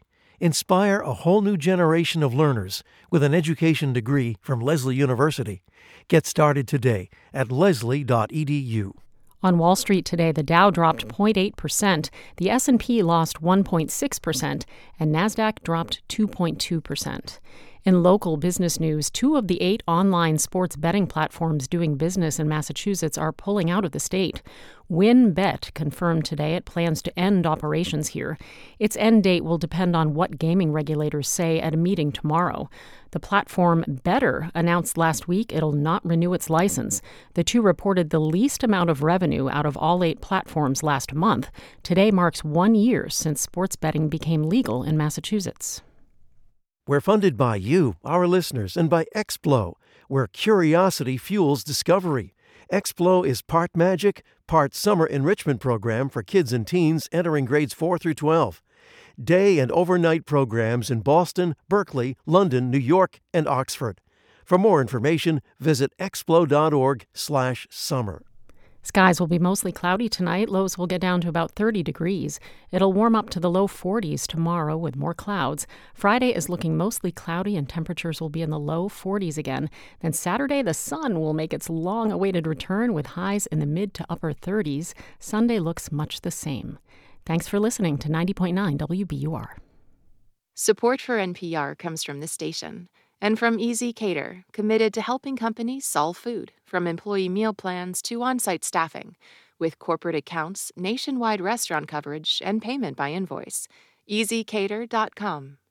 From Indeed, designed to be an end to end hiring solution for businesses of all sizes to attract, interview, and hire candidates, all from a single platform. Learn more at Indeed.com/slash NPR and from the listeners who support this NPR station. This is All Things Considered from NPR News. I'm Mary Louise Kelly. And I'm Ari Shapiro. The presidential primary is not over, but for most Republicans, it is. Donald Trump is the likely nominee, and he's already begun to speculate as to who he'd choose as his running mate, like this comment he made last week on Fox News. The person that I think I like is a very good person pretty standard. I think people won't be that surprised. But I would say there's probably a 25% chance it would be that person. But he also downplayed the importance of a vice presidential candidate. It's never really had that much of an effect on an election. Historically, the nominee announces their VP pick right around the nominating conventions in the summertime, but Trump has never been one to follow tradition. For the NPR Politics podcast, political correspondents Susan Davis, Sarah McCammon, and Mara Liasson sat down to talk about the calculations Trump may be making, or in fact may have already made, in deciding who his running mate should be. In 2016, Donald Trump picked Indiana Governor Mike Pence. And at the time, it was seen as making up for the deficiency that he might have with the evangelical base or with people that were concerned about his socially conservative credentials. I don't think that that part of the base has those concerns about Donald Trump anymore. He doesn't have to worry about base support. Iowa exit polls would tell you that he does not have to worry about that. So in a in a 2024 general election, what is Trump looking for? Well, you know, like President Biden, Trump is facing concerns about his age. So he might want someone younger. Even a lot of Republican voters express concerns about his temperament. They say they kind of like it, but they also are concerned about it sometimes. So he may be under pressure to pick someone with a track record that suggests more stability or moderation. He is, of course, an older white male. Now, that's not something Republicans are as inclined to be worried about, but he does like to claim that his policies are good for women, good for people of color, and picking a candidate based on those criteria might insulate him from some of the criticism around those issues and also, you know, at least help him make the argument to general election voters that he cares about women or people of color. You know, it's interesting. Sarah just said that in Iowa, the exit polls showed that he has no problems with his base or evangelicals. But the New Hampshire exit polls Yes. showed that he does have problems with independents and moderates. And he did very poorly among those. He did great among regular Republicans. So the question I have is you know, Donald Trump often acts as if he believes in the political version of the cable news business model, which means you don't have to have a large audience or even an expanding audience. You just have to get the people that are your audience to watch you 24 7. And if that's what he believes, that it's all about getting a really enthusiastic group of supporters, then maybe he would go for somebody that is just as MAGA as him. On this question of appealing to moderates, what I keep thinking about is this conversation I had with kind of a low level Trump advisor during the 2016 campaign cycle, who said, you know, most candidates appeal to the middle and then sort of bring in the fringes. Trump appealed to the fringes and brought in the middle. And so, you know, I think the question is is he willing to try to appeal to the to the middle uh, with his vice presidential pick? Sarah, let's talk about some of the names that could likely be on a Trump running mate list. I think one of the places that nominees tend to look to, at least historically, is their field of rivals from the primary campaign. So, who among there might stand out on this list? Well, I would certainly look at the uh, gentlemen on the stage with Trump on primary night in New Hampshire. We saw two of his former rivals, Vivek Ramaswamy and South Carolina Senator Tim Scott, uh, standing there with him. They've endorsed him, as has uh, Florida Governor Ron DeSantis, who was not there that night. And they certainly seem to want the job, especially if you listen to Tim Scott and, and the way he interacted with Trump. You must really hate her. No, it's uh, it's a shame. It's a shame. Uh oh. I just love you. No, that's that's why he's a great politician. Tim Scott, of course, was appointed initially before he was elected by Nikki Haley when there was a vacancy in the Senate.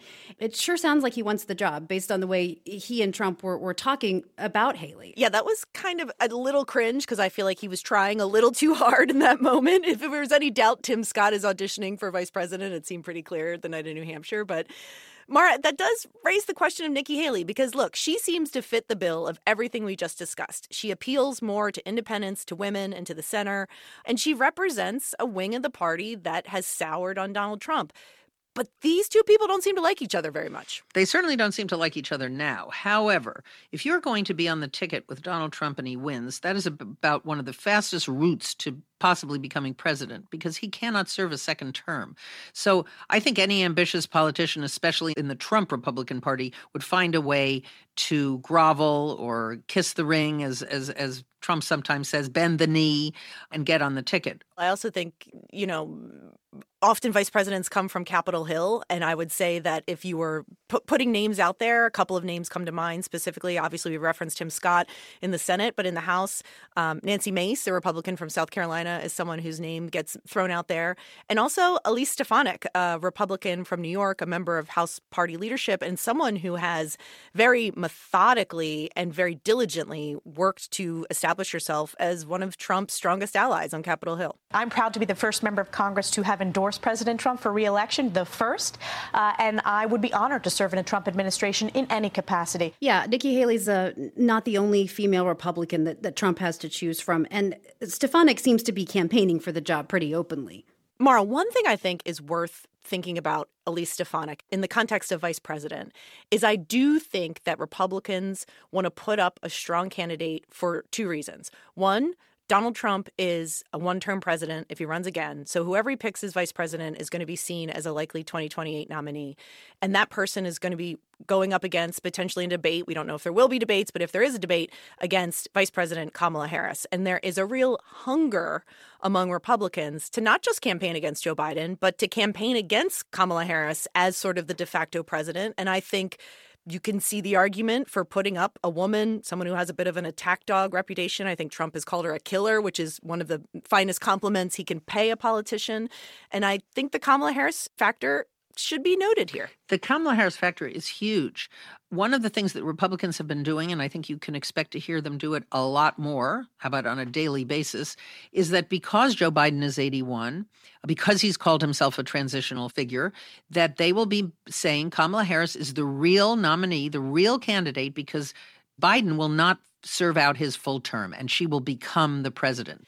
I I think there is room in this political moment and for Trump for sort of a wild card pick in that the driving force of his campaign is that, you know, he needs to shake up Washington, that Washington needs to be broken up.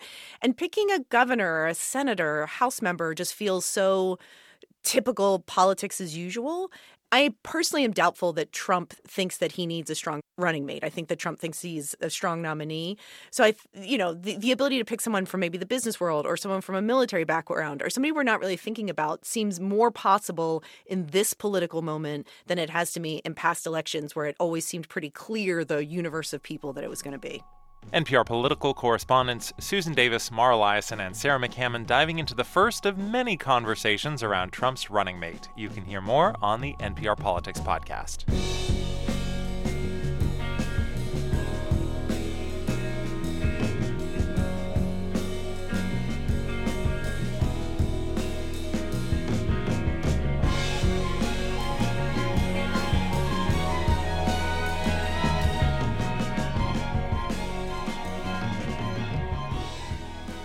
This is NPR News. And this is 90.9 WBUR. Coming up, a federal judge dumps Disney's First Amendment lawsuit against Florida Governor Ron DeSantis. And Cambridge based Biogen pulls the plug on its controversial Alzheimer's drug Aduhelm. Well, financial distress at Steward Healthcare is raising questions from lawmakers about the role of for profit companies in healthcare. Tomorrow morning, Deb Becker will bring us the latest. Start your day here. Tonight will be mostly cloudy and about 34 degrees. Another cloudy day tomorrow. It'll get up to the low 40s. And Friday looks mostly cloudy once again. Highs will be in the low 40s. Then the weekend will bring sunshine. This is WBUR. WBUR supporters include Boston Children's Museum, where families play and create together. Make your winter special with a visit to the museum, bostonchildrensmuseum.org. And Road Scholar, creating educational travel adventures for adults around the world. Learn more at roadscholar.org slash learning. Chef Carla Hall thinks food is about more than just keeping you alive. It's also a link to history and memory. In Hall's new streaming series, Chasing Flavor, she digs into the hidden histories of some of the foods Americans love most. I wanted to give credit to the cultures that had a hand in the dish. The story behind some of your favorite dishes tomorrow on Morning Edition from NPR News. Listen again tomorrow morning on 90.9 WBUR. Live from NPR News in Culver City, California, I'm Dwane Brown. Ukraine's president is reportedly trying to oust the country's top military general in the biggest shakeup since Russia's full scale invasion almost two years ago. NPR's Joanna Kakissis tells us from Kiev that the military chief is considered a hero and a trusted partner in the West. Word began spreading on social media on Monday that Ukrainian President Volodymyr Zelensky had asked for the resignation of his armed forces commander, Valery Zaluzhny. A government advisor confirmed this to NPR and said Zaluzhny is refusing to leave. But Zelensky's spokesman told reporters that there was no dismissal. That fueled more speculation that a dismissal is imminent and that Zelensky is testing public opinion. Some polls show Zaluzhny is more popular than Zelensky. Former Ukrainian President Petro Poroshenko tweeted that ousting Zaluzhny is based on, quote, emotions and jealousy. Long simmering tensions between Zelensky and Zaluzhny boiled over after a disappointing counteroffensive last year. Joanna Kakissis, NPR News, Kyiv. Jackson, Mississippi's water utility will soon shut off water for customers who haven't paid their bills. The city has a long history of inaccurate billing and boil water notices. Stephen Bisaha of the Gulf, uh, Gulf States newsroom tells us Jackson hasn't cut off anyone's water for nearly eight years. The cutoff stopped in 2015 after new water meters led to customers getting expensive and inaccurate bills. Jackson started doing some shutoffs again in 2019, but then that stopped because of the COVID 19 pandemic. 2022 saw the city go nearly two months without safe drinking water, so no shutoffs then. Now, after fixing busted pipes caused by January's freeze, the utility plans to start shutoffs soon. Some Jackson customers say they're still receiving inaccurate water bills. The utility says it offers repayment plans to help customers keep the water running. This is NPR. This is 90.9 WBUR. Good evening. I'm Lynn Jolicoeur in Boston. Boston Mayor Michelle Wu says federal immigration officials told her additional funding may soon be available to cities dealing with an influx of migrants. Wu traveled to Washington yesterday and met with leaders at the Department of Homeland Security. We shared with them some of the not only the direct costs that can come from wanting to provide services to families like shelter, like transportation, laundry, but also, again, staffing up on the school side and the extra resources that are needed for everyone to have all of the supports. That is a secondary type of impact to city and state budgets that um, they were taking notes on. Wu says one quarter of the beds in local shelters are now being used for newly arrived migrants. The Boston City Council will accept a more than $13 million federal anti terrorism grant. Eleven councilors voted in favor of the grant today, two others didn't vote at all. The money will be used for training and equipment to respond to terrorist attacks and natural disasters. The regional grant was initially rejected by the council last month over concerns about how the funding would be used. Mayor Wu and public safety unions pushed the council's approval. A black man has reached a settlement with, settlement with the Arlington Police Department over racial profiling allegations. Donovan Johnson's lawyers say officers wrongly targeted him while they were chasing a robbery suspect three years ago. They say officers pushed Johnson to the ground, handcuffed, and arrested him. Miriam Albert of Lawyers for Civil Rights worked on the case. This case is a quintessential racial profiling police case because the police was already in pursuit of a white male, but for some reason they saw our client, who was a black male, and they diverted their attention completely to our client. The settlement with the town of Arlington includes a substantial financial payment and agreements to implement increased anti bias police training. WBUR has reached out to Arlington officials for comment. A new proposal on Beacon Hill would require all state colleges to accept advanced placement exam scores the same way. It's part of a push to get more students of color to take advanced placement classes. Some colleges require higher passing scores. Others don't accept AP credits toward college credits. It's 535. We're funded by you, our listeners, and by Bridgewater State University, ranked 18th in Massachusetts on the Wall Street Journal's 2024 Best Colleges in America list. bridgew.edu. It shouldn't get too cold tonight. Temperatures will dip to about 30 under mostly cloudy skies. Tomorrow looks cloudy with highs in the low 40s. This is WBUR. Support for NPR comes from this station and from Fisher Investments. As a fiduciary, Fisher Investments is obligated to act in their client's best interest. Learn more at FisherInvestments.com. Investing in securities involves the risk of loss. From Luminescence Foundation, dedicated to shedding light on neurological research focused on Alzheimer's and Parkinson's diseases and supporting land conservation initiatives. And from the John D. and Catherine T. MacArthur Foundation at macfound.org. This is All Things Considered from NPR News. I'm Ari Shapiro. And I'm Mary Louise Kelly. It has been nearly six months since wildfires swept the Hawaiian island of Maui, killing 100 people and wiping out the historic town of Lahaina. NPR national correspondent Debbie Elliott has been in West Maui this week, checking on how the recovery is going. She's with us now. Hey, Deb. Hi there. So I'm remembering how devastating uh, the, the images of the fire damage were in Lahaina. What does it look like there now? Well, pretty much the same. Uh, the heart of Lahaina remains off limits. Um, and debris removal in the burnt zone is only just now beginning. It started about two weeks ago. As of this morning, 21 sites have been cleared, according to the U.S. Army Corps of Engineers, which is coordinating this phase of the recovery. So, Mary Louise, to put that in perspective, there were like 2,000 structures destroyed by the fires last August. Mm. 21 of those sites now cleared, so this is slow going. The EPA came in first and sort of combed through the ash to remove hazardous materials. This now is the next phase of that recovery. Okay, so that's that's what you're seeing. What about what are you hearing? Survivors of the fire, how are they doing?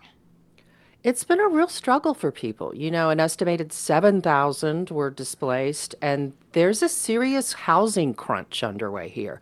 Tourism has resumed in West Maui, so there's pressure for people who maybe had been temporary living in hotels or condos to find more permanent solutions until they can clean up or rebuild their homes, and that could take years. And you have to remember that many of these families are still responsible for paying the mortgages on their burned out properties.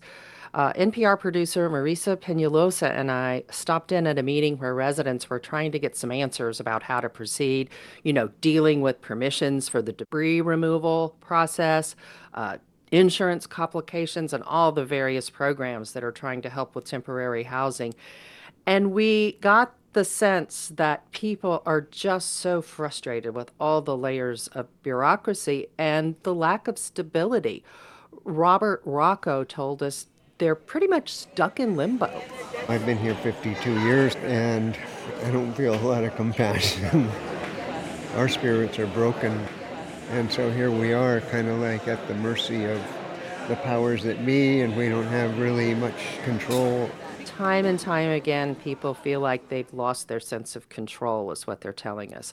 Now, Rocco is staying with friends, others are living in rentals, or some of them on the other side of the island, which means they have these long commutes and they're separated from extended family. That is a break from the culture here, where it's not uncommon for three generations, you know, to live in the same house. We've even met some people still living in tents at seaside parks using generators to prepare their meals.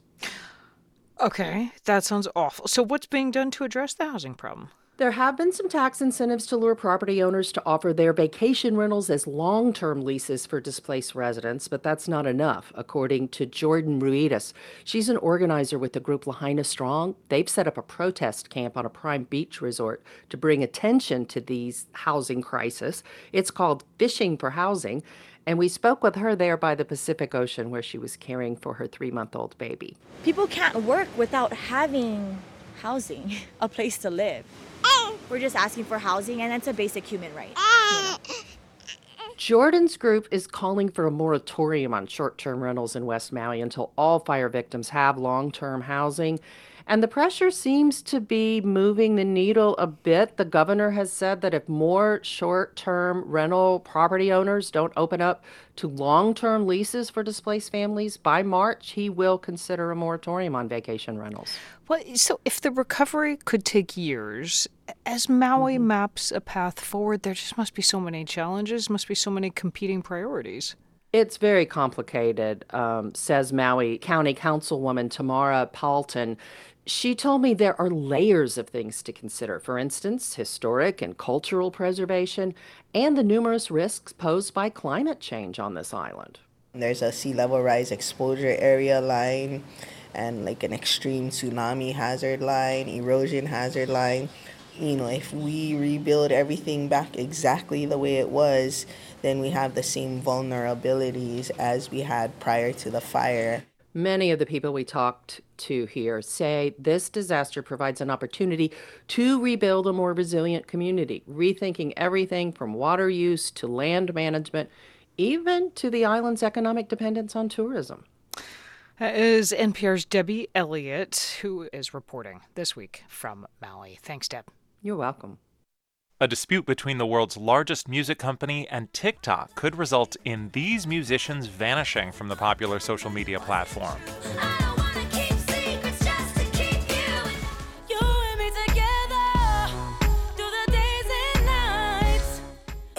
Titi me preguntó si tengo muchas novias. That would be Bye Bye to Bad Bunny, Taylor Swift, and Alicia Keys. NPR's Neda Ulaby tells us what's at stake. Today is when the current contract between TikTok and Universal Music Group is set to expire. That has set the stage for an old fashioned power struggle, says music industry analyst Tatiana Cirisano. UMG is kind of taking the nuclear option of removing all their music and kind of trying to prove that TikTok couldn't exist if it didn't have their catalog a catalog that includes Adele. Here is what Universal Music Group wants less hate speech on TikTok, more protection against AI generated content, and of course, more money. It says more money for its artists and songwriters. Take that, says Cirisano, with a grain of salt. This is, in the end, probably going to do more for Universal Music Group as a company than it is for any of their individual artists and songwriters. Have we mentioned those artists and songwriters include Drake? I'm sorry, 50 dub, I even got it tatted on me. Here's the thing these kinds of fights between labels and social media have been playing out now for years, with takedown threats and arguments over copyright protection. What's different, says Tatiana Cirisano, is that young people are using TikTok to both create and listen to music. This is the place where fandom and culture is being built. This is a space where, especially young people, are going on and sort of listening to music. They're creating as they're consuming. It's a completely different experience than, you know, adding a, a song to your Instagram story or things that were happening in the past. In an open letter posted this morning, Universal Music Group suggested it did not need TikTok. It said TikTok only accounts for 1% of its revenue. TikTok responded in a statement calling Universal Music self serving and said it had been able to reach agreements with every other label and publisher. Neda Ulaby, NPR News.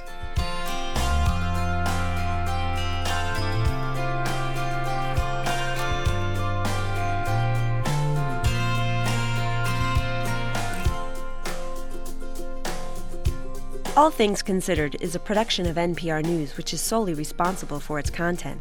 Like a story you heard on this or another NPR program? Share it with a friend at npr.org. While there, you can also hear stories you missed, enjoy expanded content, or connect to your favorite member station, wherever you are.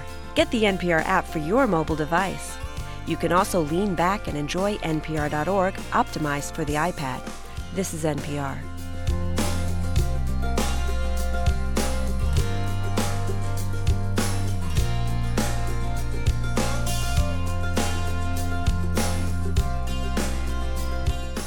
You're listening to All Things Considered from NPR News. A federal judge has dismissed the Walt Disney Company's lawsuit against Florida Governor Ron DeSantis. Disney sued after DeSantis and state lawmakers removed the company's self governing status last year. DeSantis took that action after Disney's CEO opposed a law limiting how sexual orientation and gender identity can be discussed in Florida schools. NPR's Greg Allen is following this from Miami. Hey, Greg. Hi, Ari. There have been a lot of twists and turns to this case. Explain how we got to today. Right. Well, last year, backed by Republican lawmakers, Governor DeSantis dissolved a special district near Orlando that for more than 50 years had governed Walt Disney World. It was a special arrangement that was set up in the 60s by Florida at Disney's request.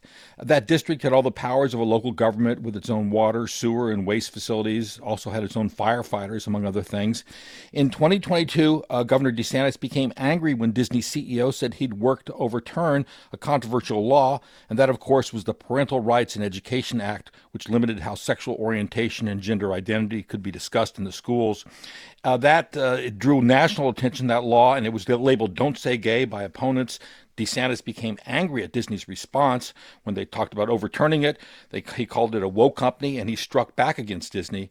At his request, Florida's Republican controlled legislature created a, a, new special district, the Central Florida Tourism Oversight District, it's called, and it's controlled by the governor's appointees. Uh, Disney then, of course, went to federal court saying DeSantis was retaliating against the company, punishing it for exercising its First Amendment right to freedom of speech, and it sued. Okay, so what did the judge say in his dismissal today? Well, today we got a 17 page order from the judge, and he threw out Disney's lawsuit and sided with the state of Florida. Uh, U.S. District Judge Allen Winsor said that Disney lacked standing to sue the governor and another state official who was named in the case. The judge said Disney could sue the new DeSantis appointed board, but it hadn't shown evidence that the actions by the new board had actually harmed the company. In addition, the judge said if a law is constitutional, plaintiffs can't argue that by enforcing it, it's a violation of their freedom of speech. Has there been any response from Disney at this point? Disney says it will press forward with its case. That's in quotes. In a statement, the company says if the ruling is left unchallenged, it would, quote, set a dangerous precedent and give license to states to weaponize their official powers to punish the expression of political viewpoints they disagree with. If Disney appeals, it will likely go to the 11th Circuit Court of Appeals in Atlanta. And Judge Winsor, in his order, had numerous citations of cases heard by that appeals court, which suggests that that court may look favorably on his decision. And what about from Governor DeSantis? He has been fighting with Disney for years. Right. Well, we haven't heard from the governor personally yet, but his spokesman said in a statement, quote, uh, the days of Disney controlling its own government and being placed above the law are long gone. Disney, he said, is still just one of many corporations in the state, and they do not have the right to their own special government. But this is clearly not the end of the dispute. Uh, Disney and the Central Florida Tourism Oversight District Board are also embroiled in dueling lawsuits in state court. Uh, the DeSantis appointed board is challenging a land use agreement that Disney signed with its old board before the new one was seated. That agreement limits how much authority the new board has over Disney and how they operate and expand their parks. So the bad blood between Disney and DeSantis is likely to continue for at least the next three years that he remains in office as Florida's governor. That's NPR's Greg Allen in Miami. Thank you. You're welcome.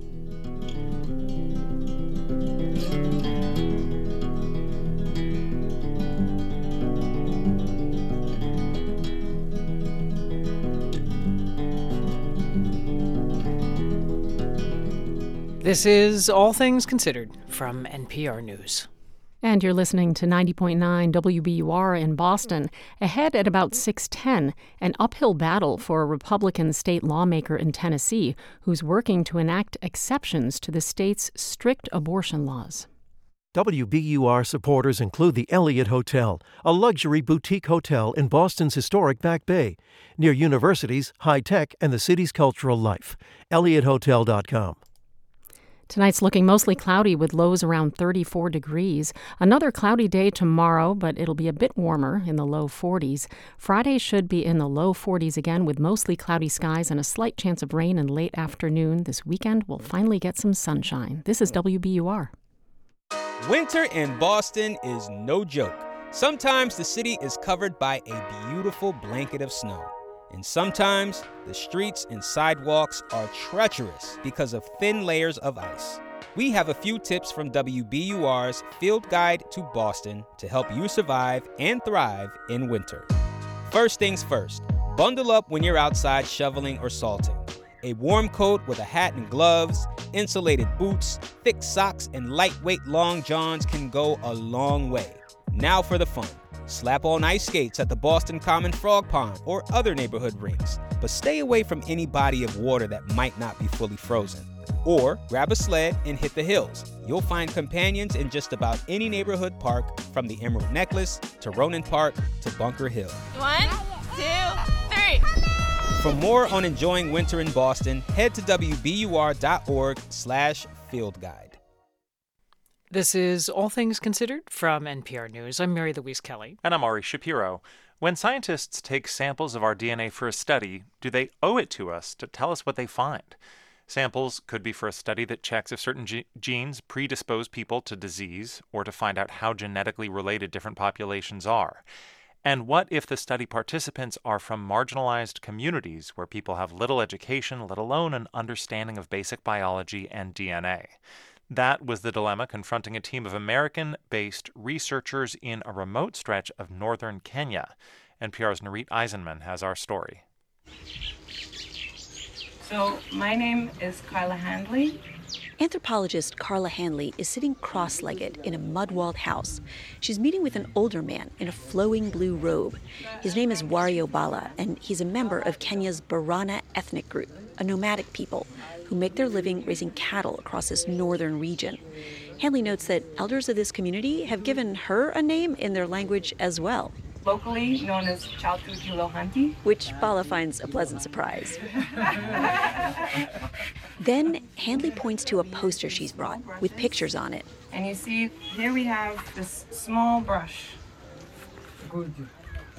Handley, a research associate with Arizona State University, is making this presentation to fulfill a promise she made seven years ago when she teamed up with some geneticists at her university for a study requiring the collection of DNA samples. Do you remember in 2017 when I was here, I was using a small brush rubbing the insides of people's cheeks?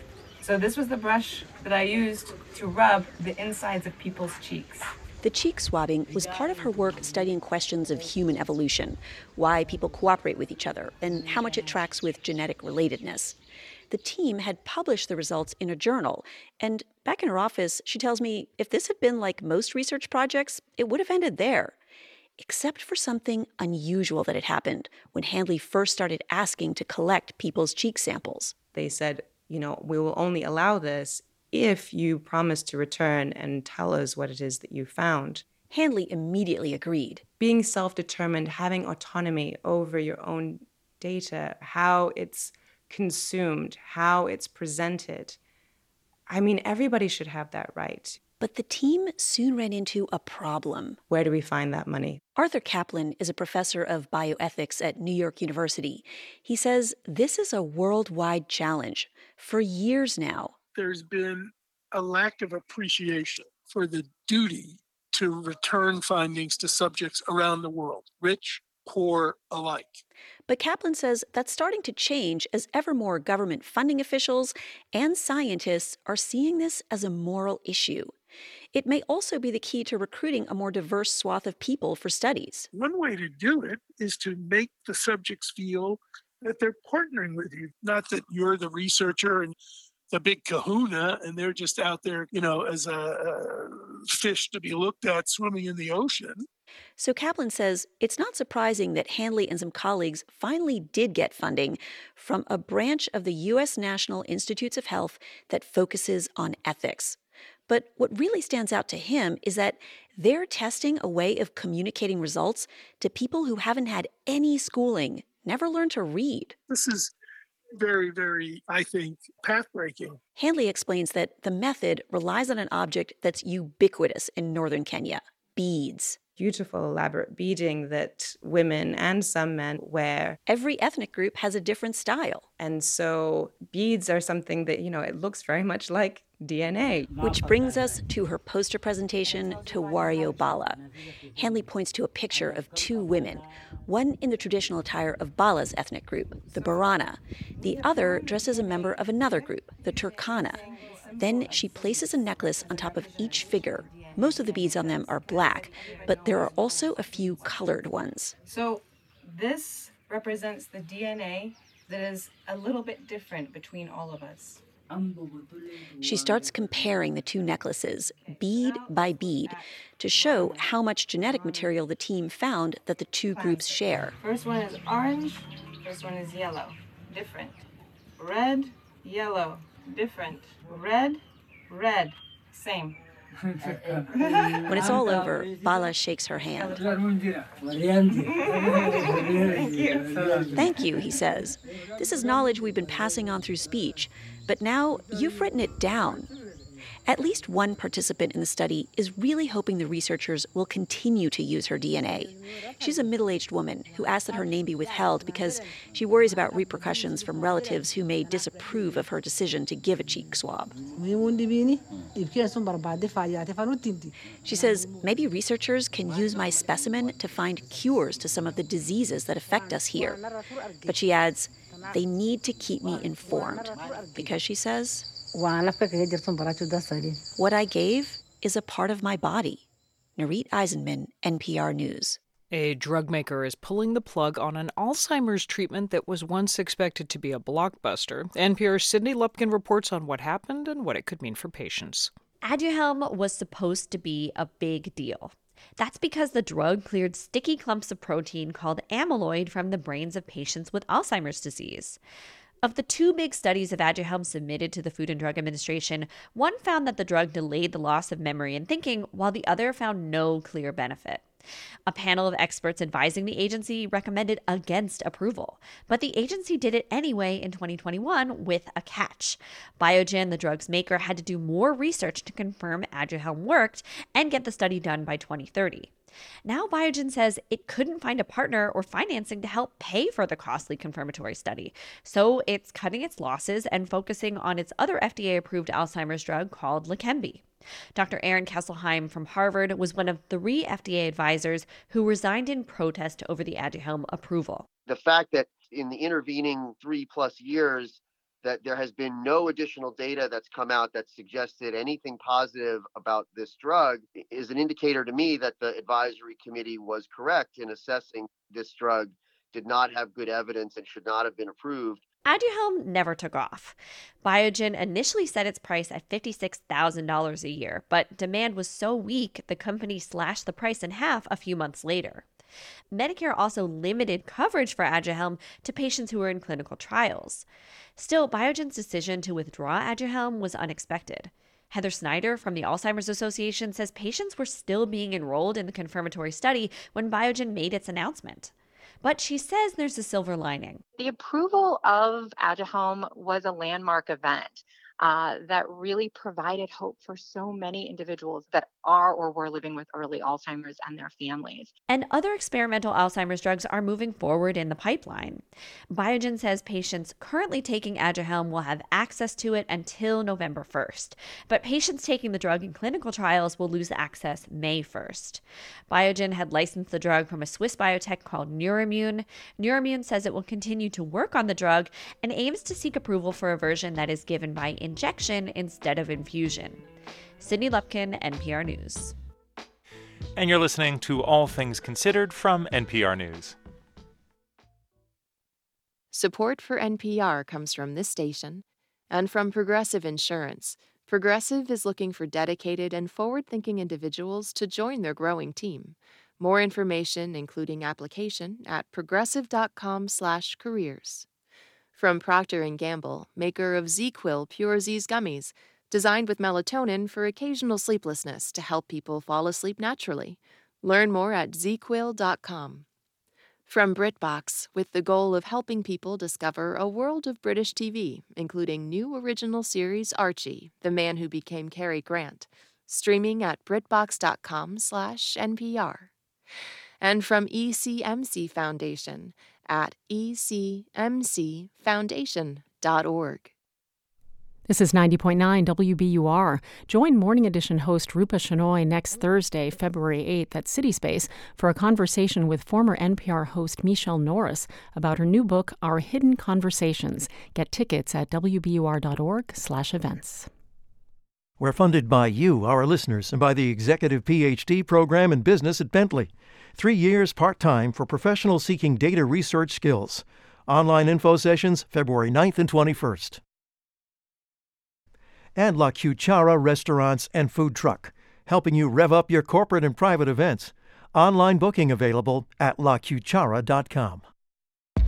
I'm executive editor for News Dan Mauzy, and this is 90.9 WBUR FM Boston, 92.7 WBUA Tisbury, and 89.1 WBUH Brewster.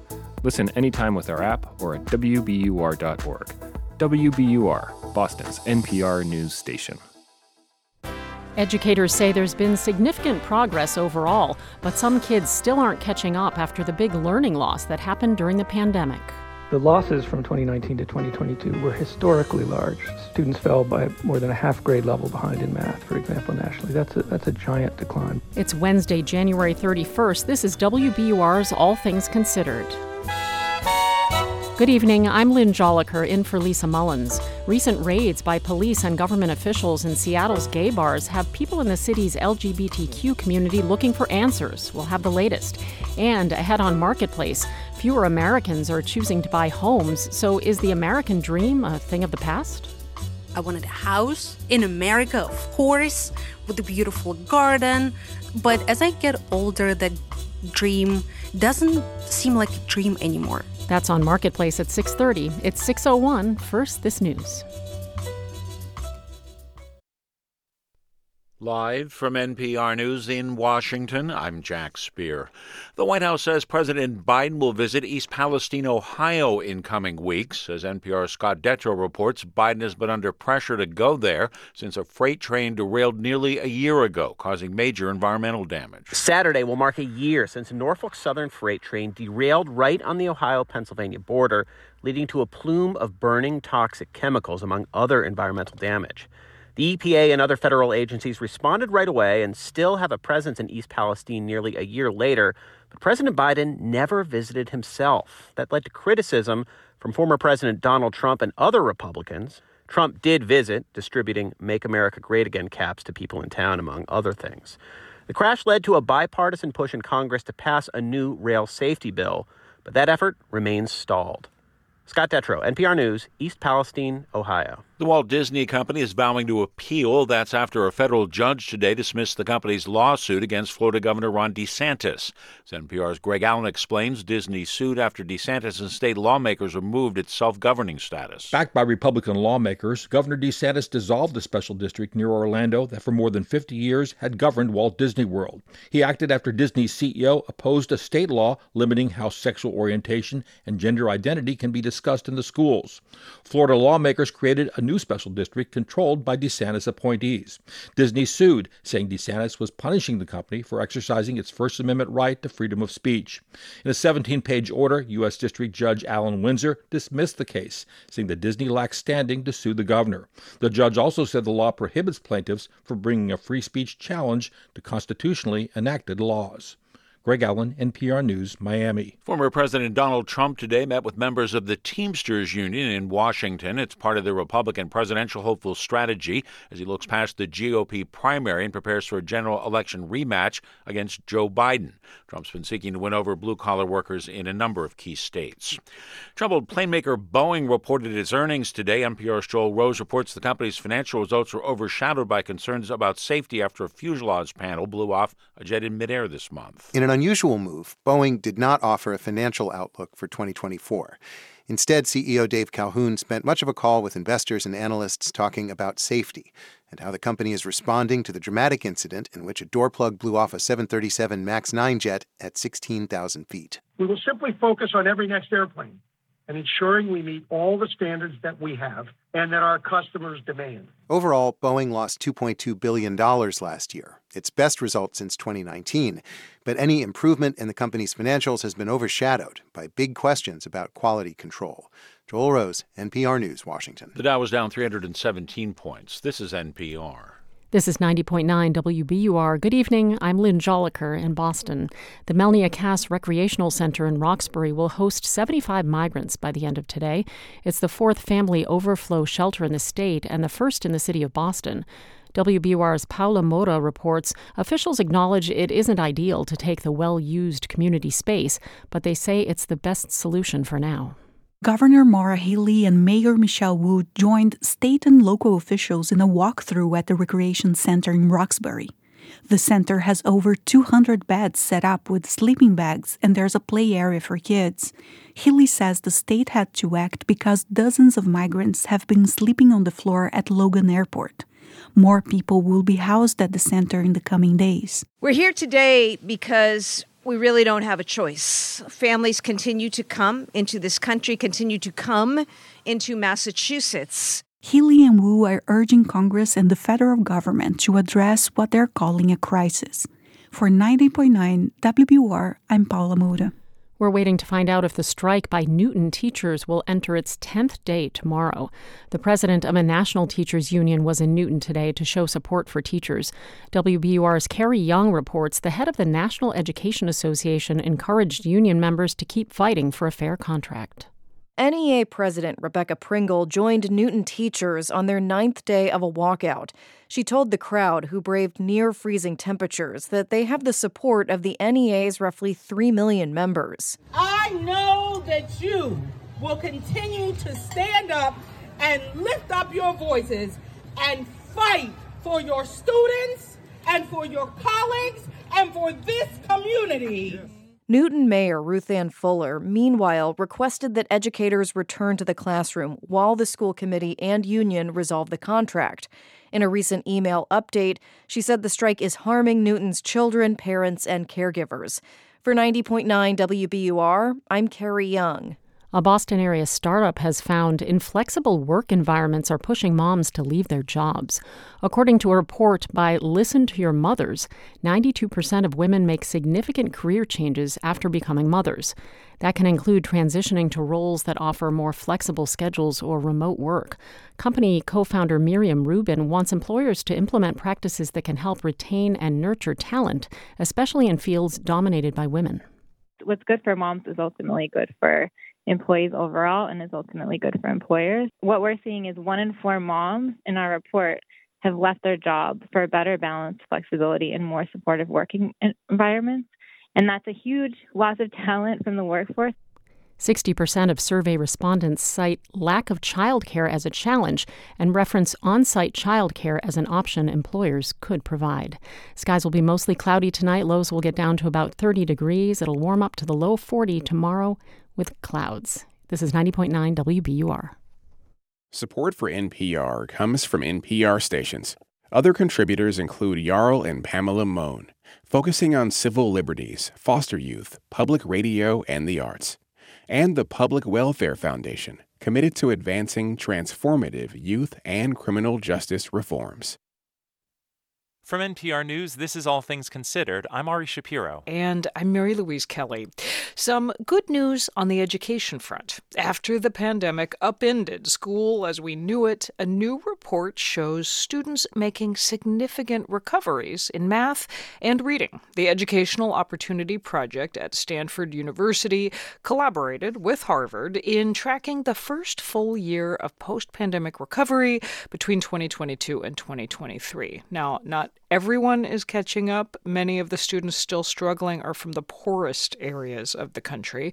To talk more about what they found is Stanford professor Sean Reardon, who worked on the report. Professor Reardon, welcome to All Things Considered. Thanks for having me. Tell us uh, just briefly, how did you conduct the research? Sure. What we did was we gathered state test data from 2019, 2022, and 2023 mm-hmm. from 8,000 school districts in 30 states across the country. And we compared the average test scores of students in each of those districts. And then we measured how much students' scores had recovered by 2023. And the headlines include that in math, students have made up a third of what they lost. It's good, but not quite so good in reading. Their kids have made up about a quarter of what they lost. I mean, are these results surprising? They are. Um, I mean, a third or a quarter might not sound like a lot, but you have to realize the losses from 2019 to 2022 were historically large. Students fell by more than a half grade level behind in math, for example, nationally. That's a giant decline by historical standards. And the third of a year of increase in math is also a very huge increase by historical standards. In a typical year, maybe two or three percent of school districts in the country would see that kind of a gain. So to see it on average across 8,000 school districts is quite remarkable. How are students doing it? Because the fear, as you know, was that schools are, are pillars for academic learning, obviously, but for all kinds of other things, for nutrition and socialization and the community. And there was fear that with them being closed so long, the damage might be irreversible. Well, we don't know exactly how they're doing it, and I think lots of schools are doing different things. But some of the research shows that one of the ways to help kids catch up most effectively is things like high intensity tutoring, extra school time, summer learning programs, the sorts of things that make sure kids have extra instructional time. It's hard to catch up when you're half a year behind if you don't have extra time to learn the extra material. What did you find in less privileged areas where they are not catching up or not catching up as fast? Yeah, I mean, the bad news here is that the pandemic really exacerbated inequality between students in high poverty and low poverty districts, and students of different racial and ethnic backgrounds. And the recovery has been strong, but it's been relatively equally strong across groups. So the inequality that was widened during the pandemic hasn't gotten smaller, and in some places it's actually gotten larger. And so my fear is that the educational legacy of the pandemic may be a permanent widening of uh, educational inequality. And I think one of the things that might be useful is for states and school districts, superintendents, principals to kind of identify the districts and the schools and the students who are still furthest behind and really target the resources they have to try to provide extra opportunities for learning for kids in those communities. I think inequality isn't going to undo itself naturally. We've got to proactively seek to undo it. And I think with these data, we're in a position to kind of figure out where to target those resources most effectively. Well, and there's an urgency here, right? There are federal funds in place trying to help students catch up, but those funds expire in September, and they've been paying for things like summer school, like tutoring, like extra support. That's right. The federal government provided a historically large amount of money to school districts across the country during the pandemic, and that money has been used and, and may be part of why we're seeing such a large recovery. But that money has to be spent, or at least obligated to be spent, by September of this year. So not every district is going to have fully caught up by then. And so it, I think we're going to have to have states step in and carry the baton forward to help the school districts and students who are still behind to fully recover in the next few years. Stanford professor Sean Reardon, thanks for talking with us. Thanks for having me. Republican lawmakers have imposed tough abortion restrictions in many states. Polls show those laws are unpopular with much of the public. Now, some of those same lawmakers are struggling to defend the laws. This next story is about one Republican state senator who was responsible for passing some very strict abortion laws in his state and is now trying to undo his previous work. Katia Riddle reports. Tennessee is as red as it gets. Republicans here have a supermajority. They control large majorities of both legislative chambers and they control the governor's office. One member of that majority is State Senator Richard Briggs. On this day, he's standing in his office inside Tennessee's Regal Capitol building in Nashville. It's early days of this legislative session. His aide, Rochelle Frazier, briefs him on upcoming measures. And then I have this bill from Representative Freeman, which. Briggs is a military man. At 71, he still stands with attention. His district is in Knoxville, three hours from here. During the session, he rises at 3 a.m. many mornings to make the drive. Frazier tells him which of his colleagues want support for which bills. Um, he is calling the right to die. Okay. That, that one you can send back. One bill Briggs is championing this session, something he's calling the Freedom to Have Children and Family Act.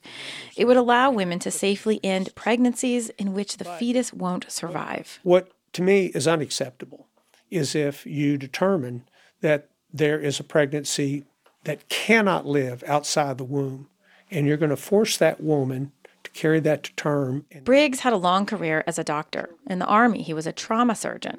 He's seen firsthand how these kinds of pregnancies can threaten a woman's health and her future chances of having another baby. And, and that is the most basic human right we have is the right for a couple to be able to have children in a family. This is a new stance for Briggs. Five years ago, he wasn't known as an advocate for reproductive rights, quite the opposite. Rather, in 2019, uh, we passed a trigger bill. A trigger bill, meaning if the U.S. Supreme Court ended the federal right to abortion, the bill would become Tennessee law. Briggs co sponsored it. The bill laid out some of the strictest bans in the nation and harsh penalties for doctors who violate them. But at the time, Briggs says, its passing seemed like political theater. I just did not see going into a long, long debate, discussion, knockdown, drag out fight over something that might or might not ever happen. You thought it would never come to be. I, the, the truth was, I thought it would never come to be. But it did come to be. Three years later, the Supreme Court overturned Roe and the law went into effect.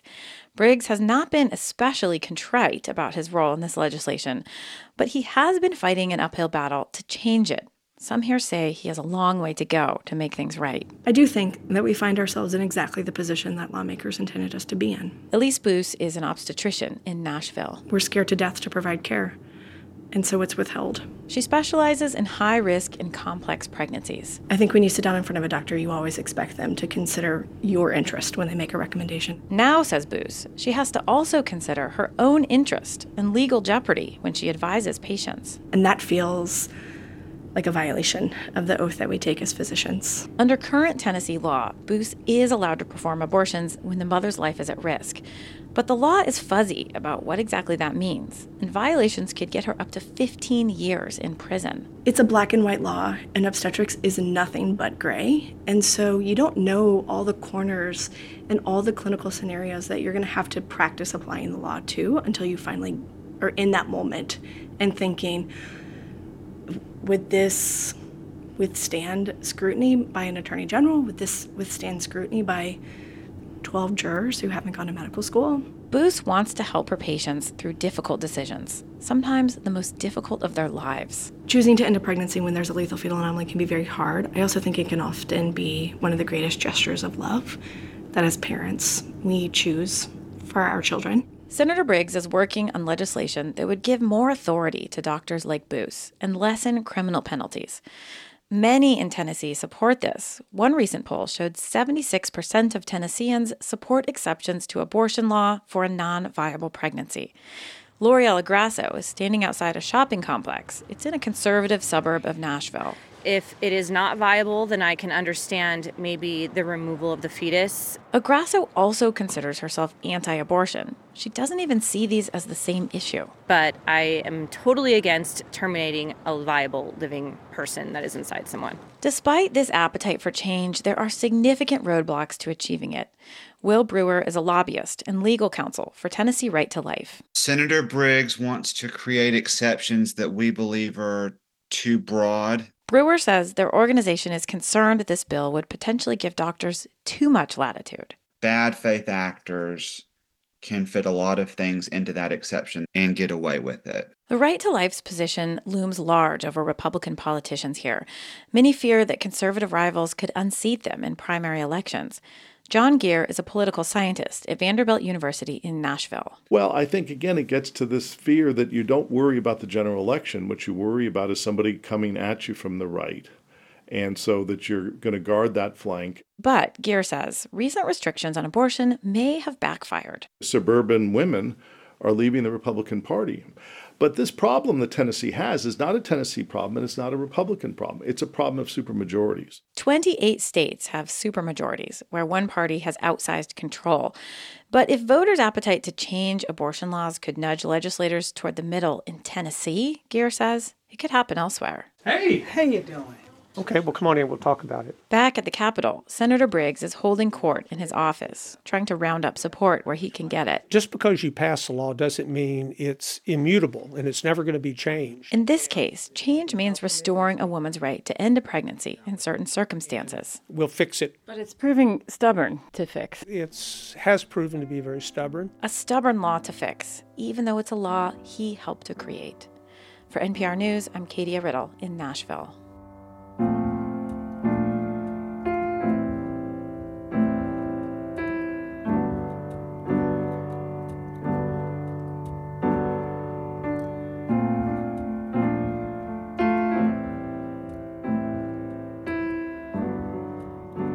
You're listening to All Things Considered from NPR News.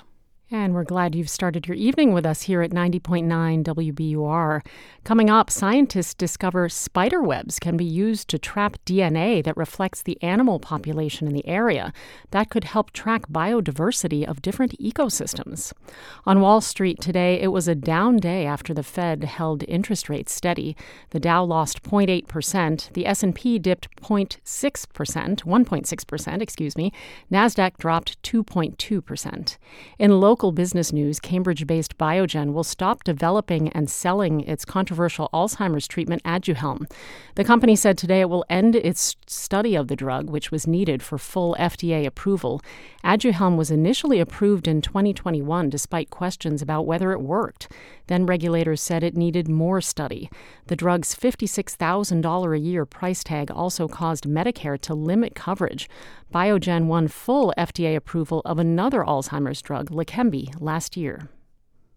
WBUR supporters include Boston's How Do You See the World experience with the Mapparium Globe. Visit and explore stories about global progress. Tickets at howdoyouseetheworld.com. Turn your old vehicle into new news. Support the programs you love by donating your car or boat to WBUR. Details at wbur.org/cars. Not too cold tonight. Temperatures will dip to about 30 under mostly cloudy skies. Tomorrow looks cloudy with highs in the low 40s, then mostly cloudy and in the low 40s Friday with a slight chance of rain in the afternoon. Right now it's 34 degrees in Boston with overcast skies. This is All Things Considered from NPR News. I'm Mary Louise Kelly. And I'm Ari Shapiro. In Seattle over the weekend, city and state inspectors showed up at four gay bars unannounced. Now, members of the LGBTQ community are furious at city officials. Several other establishments besides the gay bars were also subject to police scrutiny. Vivian McCall has been covering this for the Seattle newspaper The Stranger. Hi, Vivian. Hi, Ari. Thank you so much for having me. People who were at these bars over the weekend describe these actions as a raid. City officials dispute that term. What actually happened?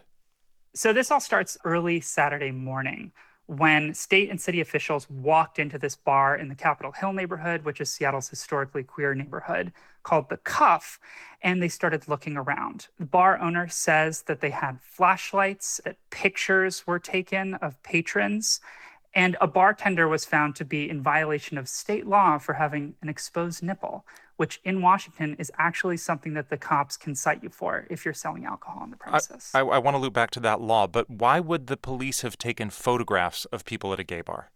So that's still pretty unclear. But what it would really be if if a citation were given, they would need some evidence to back up that citation. So that's the reason that photos would have been taken. I will say that the board chair of the LCB has said that photos being taken was unfortunate, but it is something that happened. And then tell us more about this law, because as I understand it, in Seattle, it's legal to be nude, but not in a place that serves alcohol. Do I have that right? That's right. It sounds kind of funny. And one of the bar owners actually gave me a, a really good example of this. You know, there is a nearby park where a kickball game was going on where people were playing in their jock straps, but as soon as they walked into the bar, that would be considered a state violation. Tell us more about the reaction from Seattle's LGBTQ community. So they're not happy about what happened. A lot of people are horrified that pictures were taken. A lot of people were horrified at the image of a bunch of officials coming into a bar with flashlights. That is something that really recalls, you know, historical raids on gay bars that happened for decades where people would be arrested for simply being at a gay bar. And it also has to be said that not everybody at a gay bar wants people to know that they're there. Some people are not out to their family and friends. Maybe they're exploring this new aspect of themselves. And to have that then potentially exposed by the state is a really scary and invasive thing in their minds. Uh, it's also worth saying that Seattle is feeling really defensive of its queer spaces right now because just a few weeks ago, there's a nude beach in Seattle that's been historically queer for decades that could have gotten a children's park put on it through an anonymous donation at a time where queer people are being labeled groomers. The Liquor and Cannabis Board put out a statement where they said, quote, the agency does not and will not target LGBTQ plus locations. And so what is likely to happen now as the fallout from this continues? So what we're hearing from the LCB board as well as state lawmakers is finding a potential solution for this so it doesn't happen again. I talked to Jamie Pedersen with the state LGBTQ caucus in the state Senate. He said that they're planning on meeting Friday to iron out some details on exactly how they can prevent this from happening, potentially scrubbing this regulation off the books. That's reporter Vivian McCall from The Stranger. Thank you so much. Thank you so much, Ari. The rich tapestry of life on Earth is fraying, due in large part to habitat loss and climate change. Researchers are racing to track this global decline in biodiversity to understand its consequences and, perhaps, to counteract it through conservation efforts.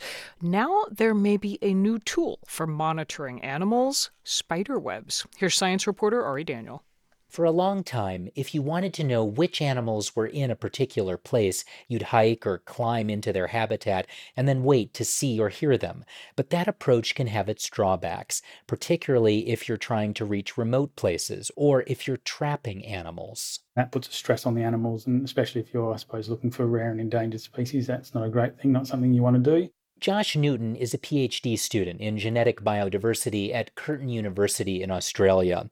In recent years, scientists have turned to a different way of monitoring biodiversity DNA. Morten Allentoft, an evolutionary biologist and one of Newton's advisors, says you can think of DNA as ecology's version of everything everywhere all at once every species that exists in a given environment, in a given ecosystem, they may be dying, decomposing, urinating, defecating, breathing, whatever. And all these processes uh, facilitates the shedding of cells into the environment, and all cells have DNA in them. This is known as environmental DNA because it's DNA from creatures just lying around in the environment. Researchers have swabbed it off of leaves and flowers, filtered it from water, pulled it out of the air, and even picked it up in the guts of dung beetles. One day, as Allentoft was walking around a lake in his home of Perth, he noticed heaps of giant webs in the trees, made by golden orb weaving spiders. I've been told in my biology days, you know, that spiderwebs is sticky. so it's one of those things where you, hmm, you can see they're messy, they're dirty. And I was thinking to myself, maybe the spiderwebs, big passive air filters, they sit there for days or weeks, months even, that they may very well be capturing uh, the DNA that are floating around. Previous work showed that webs are good sources of insect DNA, including what spiders are gorging on. But Allentoft and Newton wanted to see whether these webs were also trapping DNA from vertebrate animals, blown there by the wind or deposited by insects. So Newton drove to a woodland sanctuary about 30 miles outside of Perth and collected spider webs from the branches and bushes. We just got a, a plastic stick. It's almost, if you look at Shrek, where Princess Fiona's collecting spiderweb fairy floss for Shrek. It's very similar to that process. You just grab a stick and wrap it around. Were there ever spiders in the webs? We just gently ushered them off the web. None of them were collected. So when we say this is non-invasive, well, the spiders may not really think that, but uh... back in the lab, they amplified the teensy amounts of DNA from the webs and whammo, animals from down under. It was wonderful. We could see these kangaroos, wallabies. In addition to 13 species of birds, the motorbike frog, and the snake eyed skink. But to really confirm that the webs were picking up DNA from local vertebrate animals, they collected webs at the Perth Zoo. And there they found DNA from giraffes, elephants, rhinos, orangutans, lemurs, meerkats. In other words, the technique worked and represents a new way of tracking animal biodiversity and alerting us when we should intervene to conserve it. The findings are published in the journal iScience. I think it's clever and cute. It's a nice non invasive way of sampling for terrestrial vertebrates. Elizabeth Clare is a molecular ecologist at York University in Toronto. She wasn't involved in the study. There are thousands of papers studying the movement of DNA through water and very few on land. And so we really need more explorations like this to narrow down how far the material travels, how it accumulates, and how long these signals last. So that we can query this World Wide Web for information on the status and future of the animals all around us. For NPR News, I'm Ari Daniel.